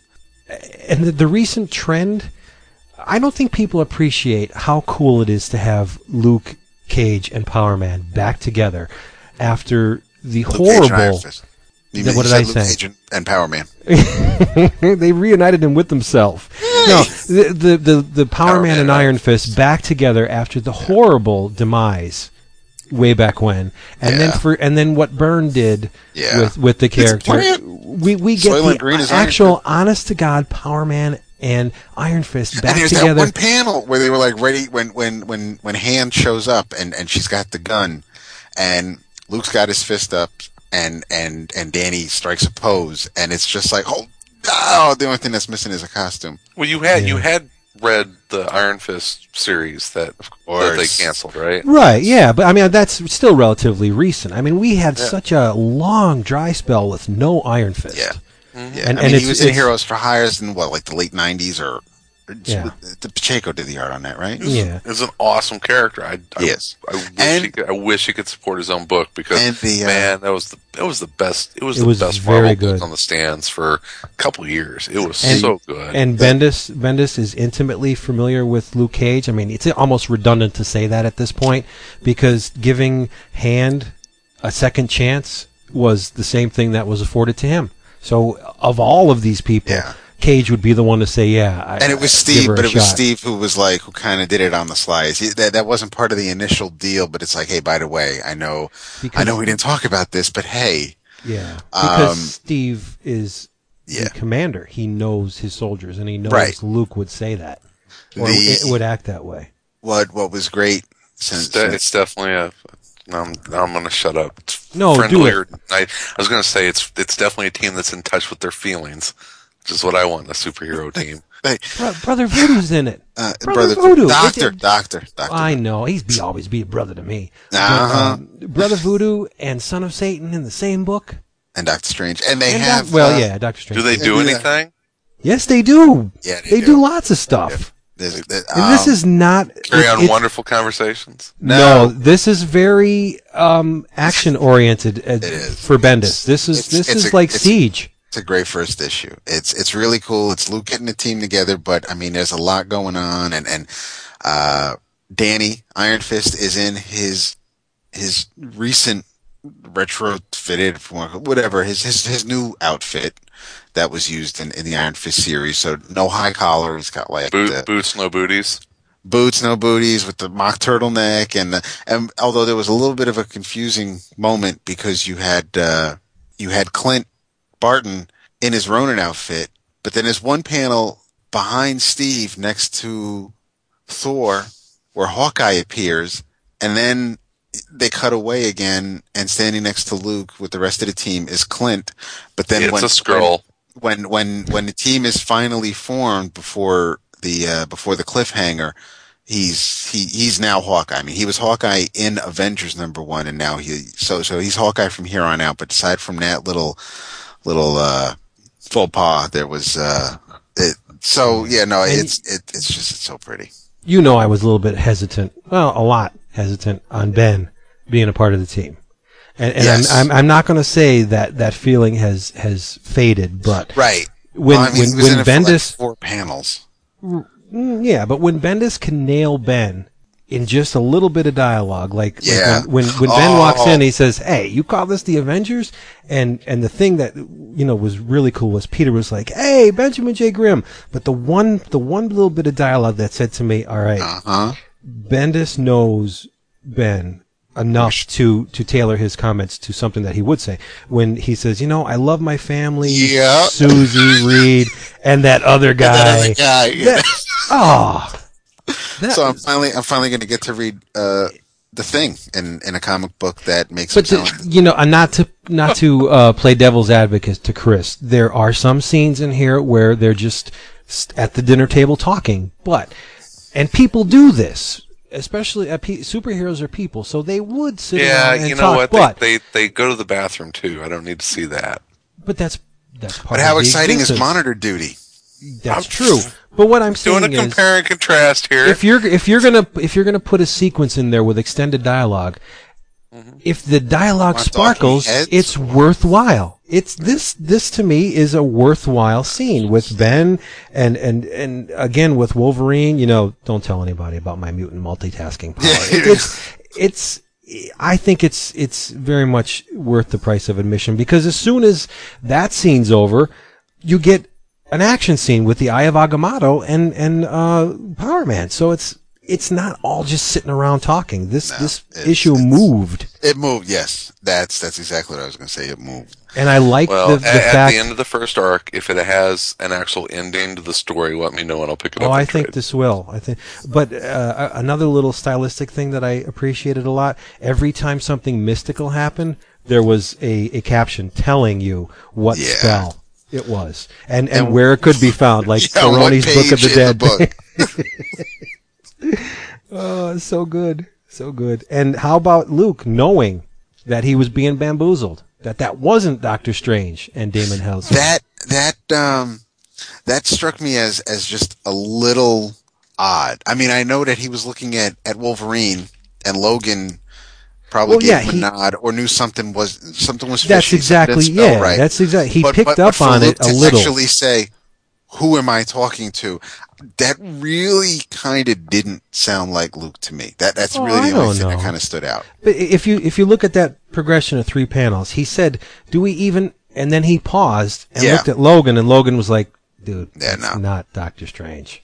So he just reinforced what what uh, Right. Luke automa- was assuming. So eh, that works for me. There's a reason why Luke has survived this long. Yeah, I don't know, Chris. I really think you should uh, check your preconceptions at the door and bite this one because it's good. you're only going to get I one know. Avengers book, no, it, Uh, it's it's. I mean, everything. You know, I'm, it's ta- I'm taking I'm taking a year off. No, I was just gonna say, you know, I there are when when you do reboots, when you relaunch, when when you have new number ones, and people say it's Put a great jumping off stance on point. It's it's a great jumping off point as well. I mean, you know, we've all we've all done it. We've been you, you did it with the X Men. I did it with a lot of the one year later things. It's just it's like you know what. I'll come back. They're not going anywhere. They're not going away. I can still dig them out later if I want to find them. It's going to be collected. I can or read download them. Yeah, no, through the Marvel. well, absolutely. Yeah, no, no. Well, yeah, you, well, my, you might not get all the issues, but no, you can definitely. It's it's a story that you'll be able to read somewhere down the line. I I'm I'm not going to hit anybody over the head and go, no, you must read this now. You know what? I got plenty of shit to read. I True. can catch up later, so it's all and, good. and I mean, I'm, I'm, I'm trade waiting on these too. and that's but see that's the thing. I'm I'm trade waiting on the other. I'm trade waiting on Avengers and um well Secret Avengers the um and and because it's written by one of your favorite authors. That's why. I you did it like that way. Brubaker. Oh, The Brubaker. Oh, author's that's not right. Okay. Secret Adventures. Brubaker's not the problem. Secret Warriors is um, Hickman, right? It's Hickman. Okay. Yeah, that one I haven't. I haven't read that since the first arc. Um, but no, if if And I enjoy, uh, I enjoy that book. that's the thing, I you know it's if um One one thing about, and and I don't know if we've talked about it with Hickman. I wish that he would show a little bit more than tell. oh, you, I- mean I- don't like those those one page text pieces that wrap up No, the I- story? Uh, I'm I, out. do, I don't. I don't mind those. what what happened? I can't say anything bad about Hickman. Well, uh, okay. Did you guys read the second issue of, of Shield? Not yet. Uh, yes. Oh, that one page. Yeah. Yeah. You know, it's. I've I've, I've enjoyed both of the trick. issues. Nothing has happened in either issue. Well, see, Not- I, that's not true. first- In the first Nothing issue, the has actually happened. You're right. You're right. In the first So issue, we the- got the, the- history. the The second issue is more real time. Um, you can't say nothing happened Nothing Be- has because happened. what? What about the? No, the the We whole got a thing little with bit the, more. We what was the what? parents of, of Stark with and Stark Richards. and uh, pulling, yeah, you see them. You see them. I think for a panel or two. Yeah. So in the in the second issue, you have a little bit of action with that, but as But far it's as like, the, the main the prevention. main it, it it's a lot it's a lot of people telling you what has or will happen and that's I, I know But it- I is know that not I things happening? Well. What, what about I'd, Michelangelo? ra- I'd rather I'd rather see them happen Not than have someone tell No, me what has happened. If I have to wait, if I have to wait sixty days for a comic book, I want something to really kind of bite Yeah. me on the butt. I don't. I don't And- want to be it- like, wow, I waited for this. I and it looks liked it looks beautiful and i think i think it has the potential of being a really interesting book it's just something i've, I've noticed uh, it was um, uh, another uh, uh, friend of mine had had kind of pointed that out it's like yeah i like hickman he needs to show a little bit more than tell Well, sounds wrong. Yeah, it That wasn't snap. it wasn't, it wasn't so Yeah, but, But, the, uh, the the the thing is, it's I the Fantastic Four thing is one thing, and if it if it kept to that to that series, okay, it, it I could chalk it up as being being a neat little trick, and and I don't want to hear from people who are like, oh, but it's everything is in the issue, and he just wrapped it up, and it's from someone else's point of view, and you didn't need to know because it wasn't important. If it wasn't important, it wouldn't be in the fucking book. But- so but if see, if, if you is- don't want to, what? No, go. I was just gonna say, flashes back and forward are events. They're still events. No, no, no. But I okay, don't understand at how the you end- guys can say of the nothing Fantastic at the end of the Fantastic Four when they talk about and Susie spoke to this person and a week later they went to the UN. Yeah. An hour Yeah. later Oh. the thing was back to normal. No bullshit. You either that's you either, that's exactly what i'm talking you, about you, yeah you either you either mismanaged fucking page count and you can't and, and you can't You're have your quite artist draw the book or or or you just either and 12 make months later there was a city You know, it's like, come on, seriously. so now, now, now, now, if I didn't, because you know what, when I read a comic book, and if something happened, like I was, I was talking to Vince earlier about two issues of Amazing Spider-Man, and something, something happened between two issues that didn't, they didn't jibe, and and it, it bothered me a little bit because I really don't like little snafus like that. But if I, it, but I saw it, it 'cause comic books are a visual medium. If I'm reading the Fantastic Four and someone says, well, the mole man attacked, but hey, remember when you read that, that text piece bullet point three issues back and we didn't show you what happened, but Valeria told you because she was reading it on her little Fantastic Four pad? Yeah, if you remembered that, then you'd be able to follow this Did- along. David, did Oh you my read? Did you read? No, did you read? eh, He's absolutely right. Did No, you? he's did you read? Yeah, he's absolutely right. Did you read Noble Causes whenever it first started coming out?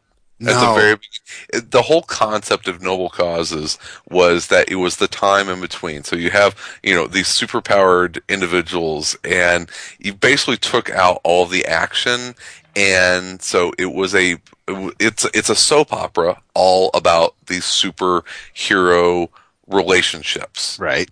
and that's kind of how some mainstream books read to me now. It's that the action and the actual the actual superhero stories have become so secondary to these these character moments and these you know dialogue pieces that it's like yeah you know what? In noble causes it was it was interesting because it was over the top soap opera stuff but don't lose sight of the fact that these are superhero books Right. and they're here i want to see the thing punch galactus in the face Okay, not but- come back two pages later and say, "Hey, you remember whenever Ben punched Galactus in the face?"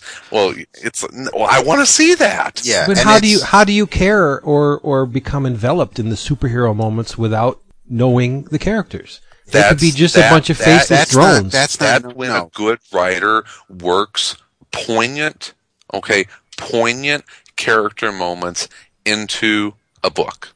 And whenever and that's they, what whenever Bendis does.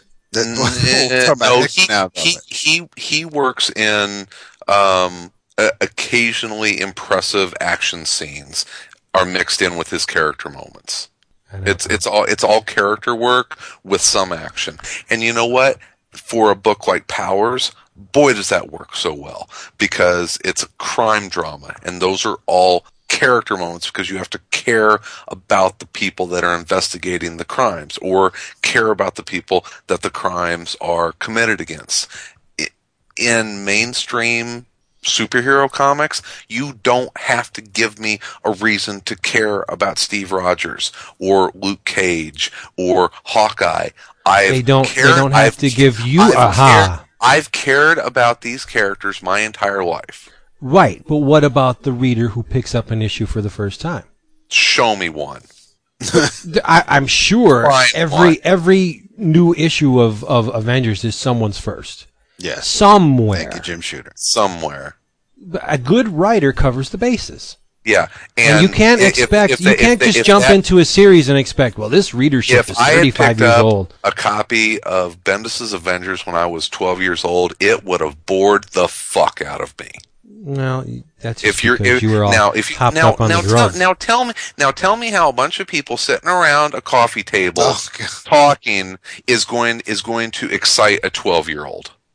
That These was books that aren't was written the, for 12 year but that olds. was that, that was Uh, uh, so we're not talking about n- well, apparently not new young readers. So what we're talking about the the tons of 35 year old men that are going out and reading their first comic. Right. Or whoever, 25, 35 of, of mature age. Uh, you, you don't, you need to provide a certain modicum of information on who these characters are in every issue. You can't just say Wolverine, best at what he does. Let's have him slice up people for 30 pages. It just doesn't work. It's, it's, it's soulless. You need personalities. These comics are written for people who have read them their entire lives. I don't. You- no, I don't believe that. No. Ah. If they if, they are, Ah. then then no one's writing comics the right way. They're not writers. They're they're just chroniclers. They're they're just wow, moving the, the these light, characters. The light has turned on above ye head. No, no. Yes, you, yes. you need to, you need to inform You the just reader. figured out good, what's going on. no, I, you, you're being silly now. You just, I am being absolutely serious. That's No. exactly what that's exactly what most most mainstream superhero comic books and most mainstream comic book superhero writers have turned into. They're chronicle chroniclers of the continuing adventures of these characters. But you see, I think that 22 pages of the Fantastic Four beating the hell out of a Sentinel would be incredibly boring. Not not if there's great character moments mixed in there with it. punching the hell out of a sentinel. Hey, remember that time we had to pick up Susie because she was drunk? That was awesome, you know. And the boom, punching the Hey, sentinel again. hey, it does. Lee, It's not how it Lee, works. Lee and Kirby did it for over 100 issues and it worked. Yep, Jack was a master. Uh huh. And you go back and you read those. Man, the first issue of Fantastic Four, action It's tight. packed. It's Yep. tight. But you, I mean, the the whole Galactus saga, that stuff is action packed. but you get you get what those characters are about. I, I would I would. I would argue that there are as many character moments in Byrne's Fantastic Four of the same type as the things that Bendis does. They're, they're, the the two have very similar styles of writing. How many just laid back moments are in Byrne's Fantastic Four? And Go hey, back and I'm look. not- even I'm- the even the She-Hulk like, has you a know, s- a, ton of issues where, about the stupid centerfold. Mm-hmm. That's not action. You know, that's just the She-Hulk acting like the She-Hulk, and that's why we love her. Yeah, and I'm Well, going to of come off as, as as bashing Bendis, and yeah, I am. But you know, honestly, it comes down to it comes down to stylistic differences and what people want in their comics. And you know, I just got to a point. It's like, man, that's not what I want in my comics. Not not those kind of comics. I, if I want character moments, I'm going to read Essex County. Y- You know, if I, I'm buying the Avengers because I want to see Earth's mightiest heroes fighting against you know Earth's biggest challenges the biggest hmm. threats that I'm not you know if I want if I want character moments you know I'll go I'll go somewhere else there there are a lot of other comics that do that a hundred times better than than what you can expect out Okay. of the Avengers Well, I, I think a a threat involving a man who can manipulate reality that's a pretty big threat. So you should read New Avengers number one. all right Hey guys, this is Whitehead again. I don't know what's wrong with you. That was just another absolutely horrible, horrible episode. I think I fell asleep like twice through it. Um, it was pretty good in the beginning. Thought we were going to have a great episode. Then, of course, we dreaded special guest, which I don't know why y'all have that. It is so boring. These guys are, you know, they're artists. It's great, you know, to look at their work, but I mean, I'm pretty sure I'm not the only one that feels this way. But I listen, I, I, I download this podcast to listen to you guys. If I want to hear interviews, I'll go to these other shows. And then the best guy on the show, Christopher Naisman, I don't know what's wrong with him. If he's just tired of podcasting or what, he drops out. Uh, at least you didn't mention the fanboy guys this week. That's great. Uh, the best part of the episode was the voicemails, and that dude, uh, I laughed my ass off. That was very funny. I know that's a jab at the whole dude that said he wouldn't listen to y'all anymore because you make fun of Christians. And, uh, it was it was funny as hell. I really really enjoyed that. That dude that dude's hilarious. You need to have that dude on. Bring him shit. Get some Sal or some Tom Caters on here. Uh, guys are just you're losing it. You're losing it. I don't know if you're getting famous or uh King Dap, you're amazing as usual. Vince, you're just not crazy anymore. You're just it's like everything's planned. Uh Jason, you made you was able to go through a whole episode without saying aggregate or whatever that word you say is. I still haven't found that. I can't I don't even really know what letter it starts with. Um but that shows my poor education. I still love you guys. I've listened to every fucking episode, and I will continue to listen to every single episode y'all do. But please, guys, for the love of God, just do a regular fucking episode. Just four y'all sitting around talking about comics. Somebody needs to say something to piss Chris off and let him just get on a rant and let him get back in love with podcasting again. Because I need some Christopher Naismith in my life. I need it. I'm missing him. That's all I got to say. Um, you thought I was gone, didn't you? I was still here. Anyway, I gotta go. Bye. Now, with with You don't have to. Just, One- I bet you. I Well, bet you I- you'll like like it. I said, at the end of the story arc, if there, if you guys tell me that there's an actual ending to the first story arc, when it comes out in trade, I'll buy it. If if it's you know if there's some resolution there, and and that's you just let me know. the I'm I'm looking at Avengers, um, Secret Avengers. They should subtitle this one "Silhouette Theater." because well, I said I silhouette pictures last Yeah, week. Okay. yeah, yeah. You're right. There's, And I'm not there's- even, and and that's not that wasn't me trying to make a pun or, or, or a call back to those teasers that they fooled us with. It's just the art It's- style. It's uh, dark, man. Yeah, It, it's um, Deodato. and in that in that first page, I think like the fourth panel or something, the close up on Homeboy's face. Um, Homeboy. I the uh, the bad guy at the beginning of the issue. oh yeah, the, Yeah. the fat dude. Yeah. Yeah. Um, as far as the second issue of the Shield, what, what Chris was talking about, I, I know exactly what what Paige is talking about as far as a text piece goes, and that that didn't. I, I don't want to take up too much time since you didn't read it yet, Vince. Uh, that didn't It's okay. bother me as much as the pages at the end of Fantastic Four because because it was this character telling a, story. So instead of just you know a talk a, a, a LaRocca talking head telling you the story, it was just basically a page of text. But I I'm all for I'm all for experimenting.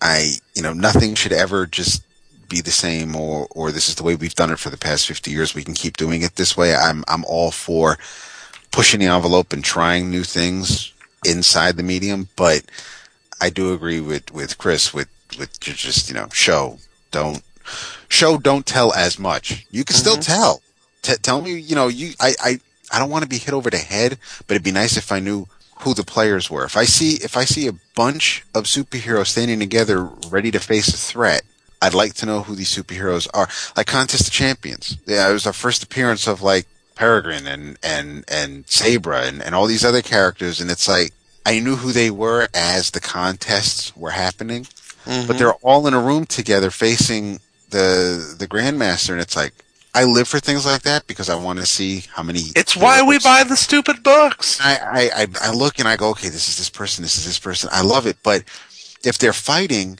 and somebody's acting suspicious or, or, or has a certain look and I don't know why they do, then somebody's at fault. And I don't think it's me for reading it. Um, a little criticism uh, for uh, another company. It is a series I am enjoying, but I want to see it pick up a little bit. Anybody reading Brightest Day? Nope. What's that? That, that's that DC Oh. Um, stuff. they they are they are four they're four issues in, and I'm enjoying it, and I'm trying to decide if it's more towards 52 or more towards Countdown. In in Ooh. Yeah, I mean it's it's some it's somewhere it's somewhere in the middle, and it could go either way. Uh, but there's I, I almost feel like there's like there's too many sub stories going on. You've got uh, you've got basically a J'onn J'onzz story, uh, a Hawkman and Hawk Girl story, uh, Dead Man story, uh, an Aquaman story, um, uh, and Which is a good thing. and a, and a firestorm story. So you have all these, you've got like six different storylines going on, and it touches on each one in, in each issue. So it's a very small amount of story in each issue going on. And I'm like, you know what? This might end up reading better in trade. Either that or they need, they need to just focus more on, on one story for a few issues and get, get things moving forward a little bit quicker. I'm liking what I'm reading. I'm just not getting enough of it in one sitting. But the and but the the art for the most part has been has been pretty outstanding. Um, I really like the Finch covers. Yeah. the Finch the Finch covers are nice, and you're getting some nice uh, Ivan Reis and, and Pat Gleason work. Um, um, the well, another thing about just a, a book like this in the short snippets um, in in issue two, uh, and I don't want to spoil too much, but uh, uh, Dead Man gets kind of whisked away, um, and he's tangible. He's not he's not a floating phantom like he has been for his entire history. He uh, he goes off and materializes in front of the anti-monitor and that's where the cliffhanger is and says you know next issue dead man versus the anti-monitor and yeah that wasn't even a fight it lasted for a page and then he was like gone and i'm just like ooh make me wait for that and then it's then it's a nothing a nothing event but uh um yeah, it's it, it's pretty neat. It- Remember when an appearance by the Anti Monitor was like a cool thing A big because deal. it didn't it didn't Yeah. happen all the time. it was like the I think- Watcher? yeah. yeah, I think they're over. Well, I don't know about the Watcher.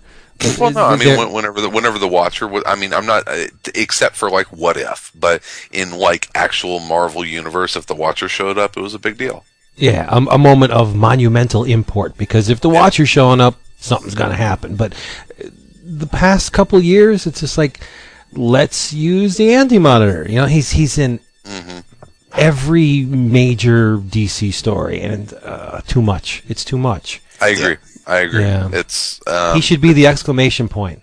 uh, And, yeah, and you know, you he- you don't I use too many exclamation points when you write because it's just only only stupid. bring out the the anti-monitor like once a decade. yeah. That would be a good thing. Yeah. Yeah. It's you know it's like okay you know it, it's been ten years we can use the because then it does it has it has important you know uh, importance to it. But uh, Yeah. no, but you know, brightest brightest day's been it's been all right. Um, it's uh, if you're a Dead Man fan, this is this is your book. It's Dead Man getting some some much uh, much overdue love. That's a good thing. I like Dead man. Yeah, but he's not dead anymore, which makes it very interesting. he's gonna he's gonna he's gonna end up being the White Lantern. I think everyone reading the series is pretty pretty aware of that that that dead man is going to be the White Lantern, but um, which is, is kind of interesting. Oh, it's kind of it's kind of cool, but we'll Maybe see. someone else will die and become dead man, much like the Spectre. Maybe it's a A legacy Um, character. uh, yeah, that'd be neat. Mhm. You know, one dead one dead guy's as good as another, I guess. David, Yeah. I finished Ages of Thunder. That that fraction Thor The, cycle the- that, the that he wrote. by Zircher Yeah. and, and okay and I, I think it's one of the best Thor stories in, in, in a long, long time. I I was unfortunately I wasn't I didn't read it collected. I read them as they were coming out. So every Mm-hmm. every month or two, I you know there was another issue because it was a month or two between JMS issues. So you had uh, I read them as they were coming out, and I'm I'd like to dig them out so I can read them, or maybe I'll just get the collection and and read them in one chunk. But I I love the the double page spreads. I, Oh, yeah. I it, it was it was a beautiful presentation. It was he has it he I don't know he's one of those Fraction is one of those writers where there are always certain characters we'd love to Mm-hmm. see some writers write, and I never associated Fraction with Thor: God of Thunder. Right. And it's not just a Thor story. It's No. an enchant it's an enchantress story. Yeah. It's an Odin story. It's a Loki story. Yeah. But I, I don't I don't want to talk so much about the events of the story, but kudos to Fraction for getting getting at the, the core of what Asgard really is. And and as, as I was reading this, uh, I was struck by just how in tune Fraction is with, with the characters and the and the entities he he's manipulating because I've always seen Asgard not as like this physical place, which it is, uh, okay, but Asgard's more like Bean World. Bean, Bean, Bean World's a process. It's not so much a place, it's a process. But like Asgard is this continual cycle of, of death and rebirth. You get the Ragnarok that destroys everything, and you get that the, the, the end of the cycle where Asgard's born again. And how many times in this story I think it's even like 22, 23 iterations of Asgard where Fraction goes, uh, states to the reader, like, in this incarnation of Asgard, this happened. And then after that Ragnarok, this happened. Where, you know, and they, Bendis lost sight of that. He had this physical entity that was Asgard It's not a place; it's a state hover- of mind. Hovering above Midgard, right? And and then boom, it crashes, and and you know that that was very cool and very exciting. But Fraction knows that Asgard is this cycle, and and the the beings that inhabit Asgard are not really flesh and blood. They're these they're archetypes. Thor is is an entity, but he's more of an archetype mm-hmm. than than he is this. I mean, how could a god be flesh and blood anyway? You know, he's he's a he's extra human. He's beyond what we know to be the physical. So I mean, they all are like Odin. If you can die, go sleep in a coffin for a bunch of years and come back and you're okay, you're not human. You're something mm-hmm. else. And and and and Fraction picks up on that where you have this continual process that is Asgard. And that was why I was reading it. I was like, he gets what this place is. It's a cycle, and I appreciate that. I, I thought it was a really great story, and not only because of the Asgard, but he took that that cycle of death and rebirth and he applied it to Thor. Thor goes bonkers and questions his father and acts against form and, and is cast out of Asgard and he Oh, begins you're breaking this, up, buddy. David should finish it. what what I um well I'm not going to finish your thoughts like that. What what what works for me is that if you if you read the these stories and even if you don't finish JMS's Thor story because JMS didn't finish his Thor story, even if you don't finish that and read Siege or see Asgard fall, I think it brings that much more of an impact. Because before it's just like you really can't imagine first of all you can't imagine this other world this other city hovering a few feet over some barren land in Oklahoma and it's just there and then it crashes and it's like oh okay and it just it's it's a playground for for this big superhero supervillain fight but I mean if if you if you read these stories that Fraction wrote it makes you care not just about the gods or, or the people that inhabit Asgard but Asgard itself it it I I don't see Zircher, Patrick Zircher, enough. And and who it was? Um, oh, he did he he did uh, Daughters of the Dragon. Oh, Who's- um, Khari, uh, not Evans. Is it Evans? yes, yeah. Is it very very very beautiful, pouty looking women? Mm. Um, Yes, The it- art it is- is. is- Am I okay? It is Evans. yeah, you're, yeah, yeah, good. you're awesome now. Daughters of the Dragon. Right. Yes. It's on the. It's on the the end. I really like that series. Clay Mann, uh, Dan Brereton, who did a fantastic. Yes. Oh my god. uh, this job. this this is this should be Don't forget about Doug Braithwaite and Mike and Laura Allred too. Well, who? Okay, what what exactly does this collection consist of? It consists of, uh, boy, let's see, uh, contains Reign of Blood, Ages of Thunder, Man of War, and the Thor God Size Special. Oversized hardcover for twenty four ninety nine. Okay, And uh, but what was I saying before? I, I I lost it, didn't I?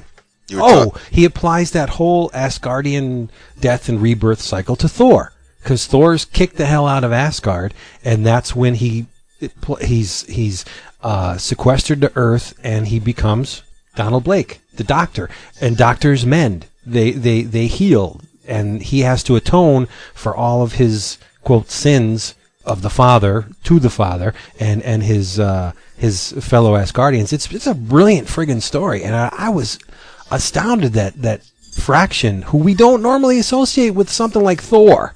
I associate Fraction with Casanova and high tech and and cutting edge uh, espionage and uh, you know the the the new uh, trend in comics. yeah, Not, Warren, not Thor. Warren. Yeah, yeah. Well, I don't, I don't know. I wouldn't say light, just Warren El- Ellis esque, I guess. Just uh, this, this series of, uh, of one shots amazed me, David and Chris. yes, And Chris. Well, you know, because Chris, I mean, he cares, but he really doesn't care. Oh, I just, the the I was a huge fan of the of the Straczynski stuff. Mm-hmm. And I've heard that I've heard that uh, Fractions um, stuff was was right in line with Oh, it. it's. I would say it's better than the Straczynski Okay. stuff. Yeah. Okay. And it's it's more com- yeah. it's more concise, more compact too, because it's just a series of one shots. Yeah. But but the the story that initiates it trails through the whole cycle. I mean, the themes in each part are echoed in all the other uh, chapters. It's great. It's he did a fantastic job. Yeah. And David's Sweet. David's completely right about Patrick Zircher. Oh boy. That art stunning. I mean, I've I've seen some of his covers for for the Stark Disassembled storyline, and I think that's gorgeous. And that's that's another thing where I I get variant covers. I understand. I don't want to say the need, but I understand why they are made and, Yeah. and, and who they cater to. But I I think some covers look gorgeous, and and and if that draws your eye to it and makes you buy it, that's great. And and sometimes I might feel a little not bamboozled, but hey, this isn't the art that's on the cover, and the cover is what really made me interested. And now this inside art kind of is crappy. The reverse is often true with me, and and again, going back to what Vince and I were talking about earlier, and and there was an issue. Um, was it Amazing Spider-Man 622? It was an issue where um. It was a double-sized issue. It was Spider-Man versus Morbius, and a Flash and a Flash Thompson story. And I, I really don't have a problem with with Simone Bianchi. Um, evolution notwithstanding, you you have some pretty. He's got an awesome design sense. I like how he draws some characters. This cover, I don't think, was one of his better covers, but if you have Joe Quinones inside your comic book, you should have Joe drawing your covers. Yeah, well, and I know he did some variant covers. school of thought that the person on the cover should be the person responsible for the inside.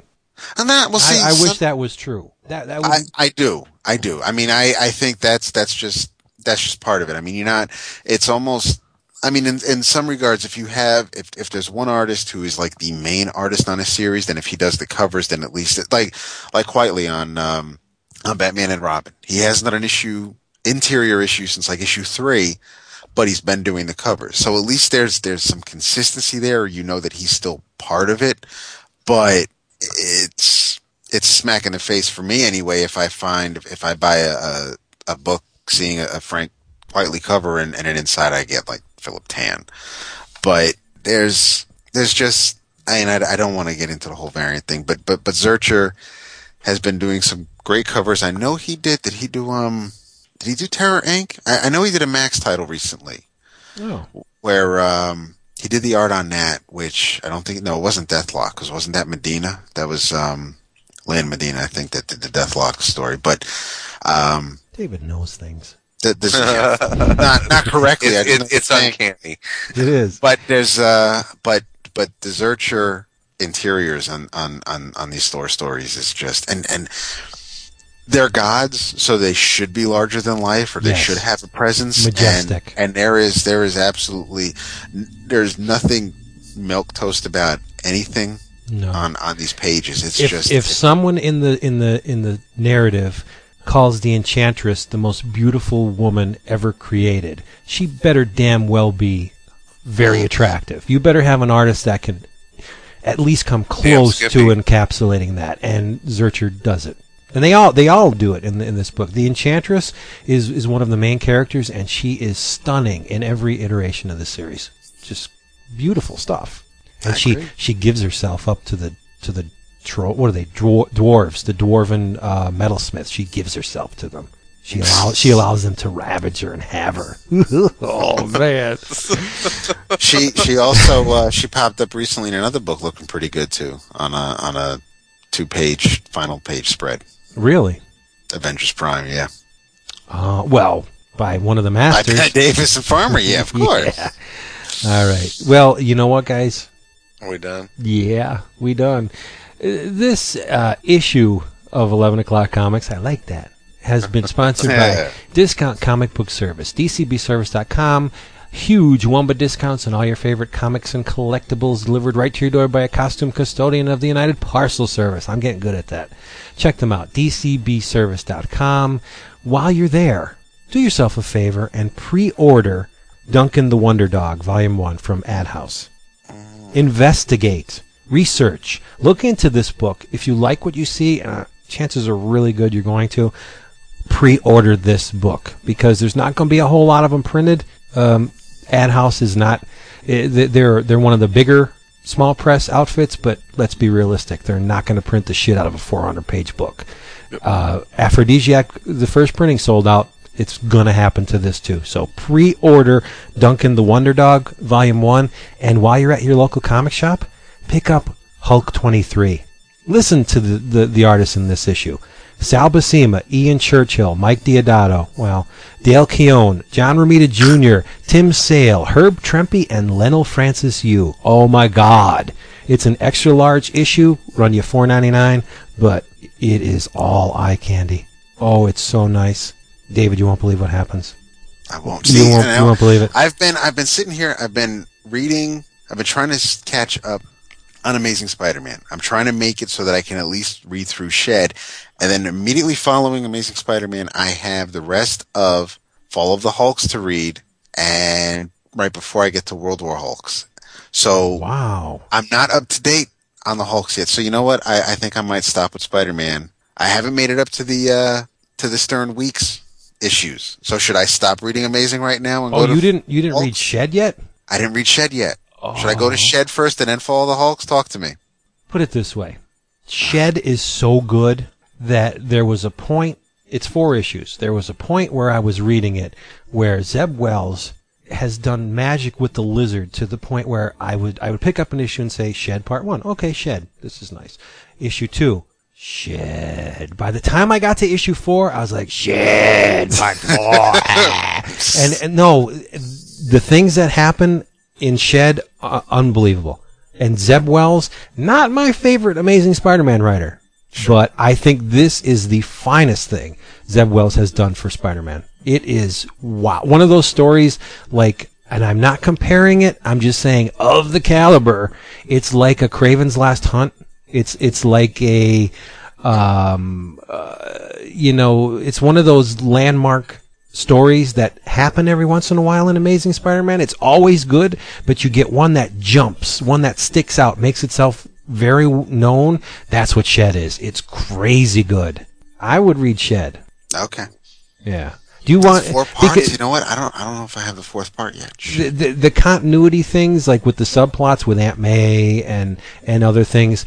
It does advance those things, so maybe you shouldn't. Maybe you should read them in order. Because I know you, you'll be like, ah, Oh, yeah. No, I need to read them in order because that's yeah. so. So the the Aunt May thing hasn't hasn't uh It hasn't reached its end yet. it's there's something that happens in Shed. Ah, shit. Okay. Yeah, but it's I mean it's no big doings. The the the majority of the story is Connor's uh, f- not even fighting with the lizard persona anymore. The lizard persona does a major beatdown on Connors. You, you, you it's great. You got to read it. It's great stuff. But anyway, yeah, whatever. You go. You go. Um, in your travels, um, you should continue to read either online or in trade Warren Ellis and Paul Duffield's Freak Angels. Yes, Freak indeedy. Angels Volume Four just came out, and it's got some. Um, finally, the, the history of the uh, of the Freak Angels is Oh, being, is nice. being revealed. I am Uh, weeks behind, so yeah, I have to catch up. I got to make a confession. It's No, seriously? Never read it. I, I have not read, it. Online or read in a book? one panel of Freak Angels. Oh, Yeah. dude, you have to go online. I know. You, know, have a lot of good just- stuff ahead of you, though. I know what you're going to say. Yeah. Oh, it's right up your alley. I know. I just I just It's haven't gotten around It's- to it. Yeah, yeah. Just just order the the first trade. It's it's it's it's very very cool. Um, I enjoy Freak Angels. Um, um, check out the um, the um, Legends of the Guard that's coming out from Archaia. If you are a Mouse Guard fan right now, um, really nice anthology piece, uh, just with different Mouse Guard stories. Um, you get to see takes um, on the Mouse Guard from guys like uh, Jeremy Bastian, uh, Guy Davis, Terry Moore. Um, it's it's a Gene Ha. It's a pretty it's pretty interesting and, and awesome list of, of people that are uh, that are doing Mouse Guard stories. And one that you know we always forget about. David never really pimps it. Um, after you're done listening to this, go listen to Marvel Noise. See, now that? the Wood's not here tonight. See, so, so Chris picked up Wood's slack. Marvel noise. Marvel noise. Actually, last. Well, that's only if you have a lot of time because this most recent episode is over three hours long. We were like What? going into Yeah. raging bullets territory. Yeah, because you have you have a conversation with Steve Raker and Adam Bessignotti about the Marvel limited series from the '80s, and they go through pretty much most of them, if not all of them. Uh, Hercules, Wolverine, the Magic, and and all the goodies. Uh, and, and yeah, it's it's good stuff. And um, and Derek and I talk about uh, Chris's favorite topic, the first issues of the newest Avengers titles. Oh, I'm gonna listen to that. Guess That was pretty good. That was that was that I I and it was it was an impromptu thing because I um I mentioned something that I saw in New Avengers number one that was aside from the Hawkeye Ronin thing, there was there was um there's a, a word there was a typo that slipped by editorial. So I just I just made a quick little and it's right on the first page, but I just I made a quick little um tweet about how uh about how aside from you know a faux pas that that it was a great issue and so pretty um and Derek tweeted back about how uh what were the problems and I I says I think I'll save it for the show and and he said you should talk about it with somebody Right. who recently read them and um and so the next afternoon, so Saturday afternoon, we um, we had a few minutes to sit down and talk, and a few minutes ended up turning into over an hour. So it's it's a long episode of Marvel Noise. So the pause buttons will get a workout this week. I don't think I tell you this enough, David, but I love David Price. Oh, No, nobody else could get away with talking about a typo. Bullshit. No, that, that's and, and I love you for caring about that shit. God, don't you love David? I- This is the part where we sing Yeah, this, Kumbaya. this is this is. It, people won't love me if if I actually did talk about the things that that bother me, like the the whole blood snafu in Amazing Spider-Man. I mean that that bothered me like all day until I finally finished the issue, and I'm like. Well, maybe she didn't give it to Peter, or she went back and stole it from him. I mean, she is a cat burglar, so I mean, I, I thought of all these reasons, and maybe you know, a way to get a no prize. I don't know. I was just like, but the issue before. bring back like, the no but- prize. You Yeah. know, seriously. But no, it's uh. So in your travels, read Amazing Spider-Man. Yes, because it's Uh, great. It really is great. Don't Read- want don't want that one. Don't want that one to get canceled. no, Don't definitely up, not. No. Fantastic Four, and but Amazing Spider- being the flagship and all, it it, it can't be canceled. What? Um, I was uh, actually. Oh wow, I had Shield number two in the pile waiting for us to talk about it. So maybe you we'll know, find out if we'll find out if Wood read it, and then you can I'm read it. sure he has. We'll all be one big happy. Um, and The guy, uh, the guy, the guy earlier is is is praying to whatever deity that that bulletproof coffin will be will sell enough that we can get more. And then whenever That's I make a crack about, oh God, amazing. No, Spider-Man, I was talking about David saying the Fantastic, Fantastic Four has a better chance of being canceled. Oh, ah, F him. oh, That's not even that's- funny. You don't joke about shit It's like That is been that. canceled. It's been canceled. How many? How many? How many number ones has there been? How many? How many? How many? How many number ones has, has the Fantastic Four had? I'm just not going to talk about it. Oh, okay. so, so yeah, and um, Two. and and check No, out- three. three, Three. and then and then and then emerge. Um, Yeah. I mean, they haven't reached 900 like Wolverine or Deadpool, but you know, it's getting close. Um, and and and read an Archie book. Oh yeah. There you go.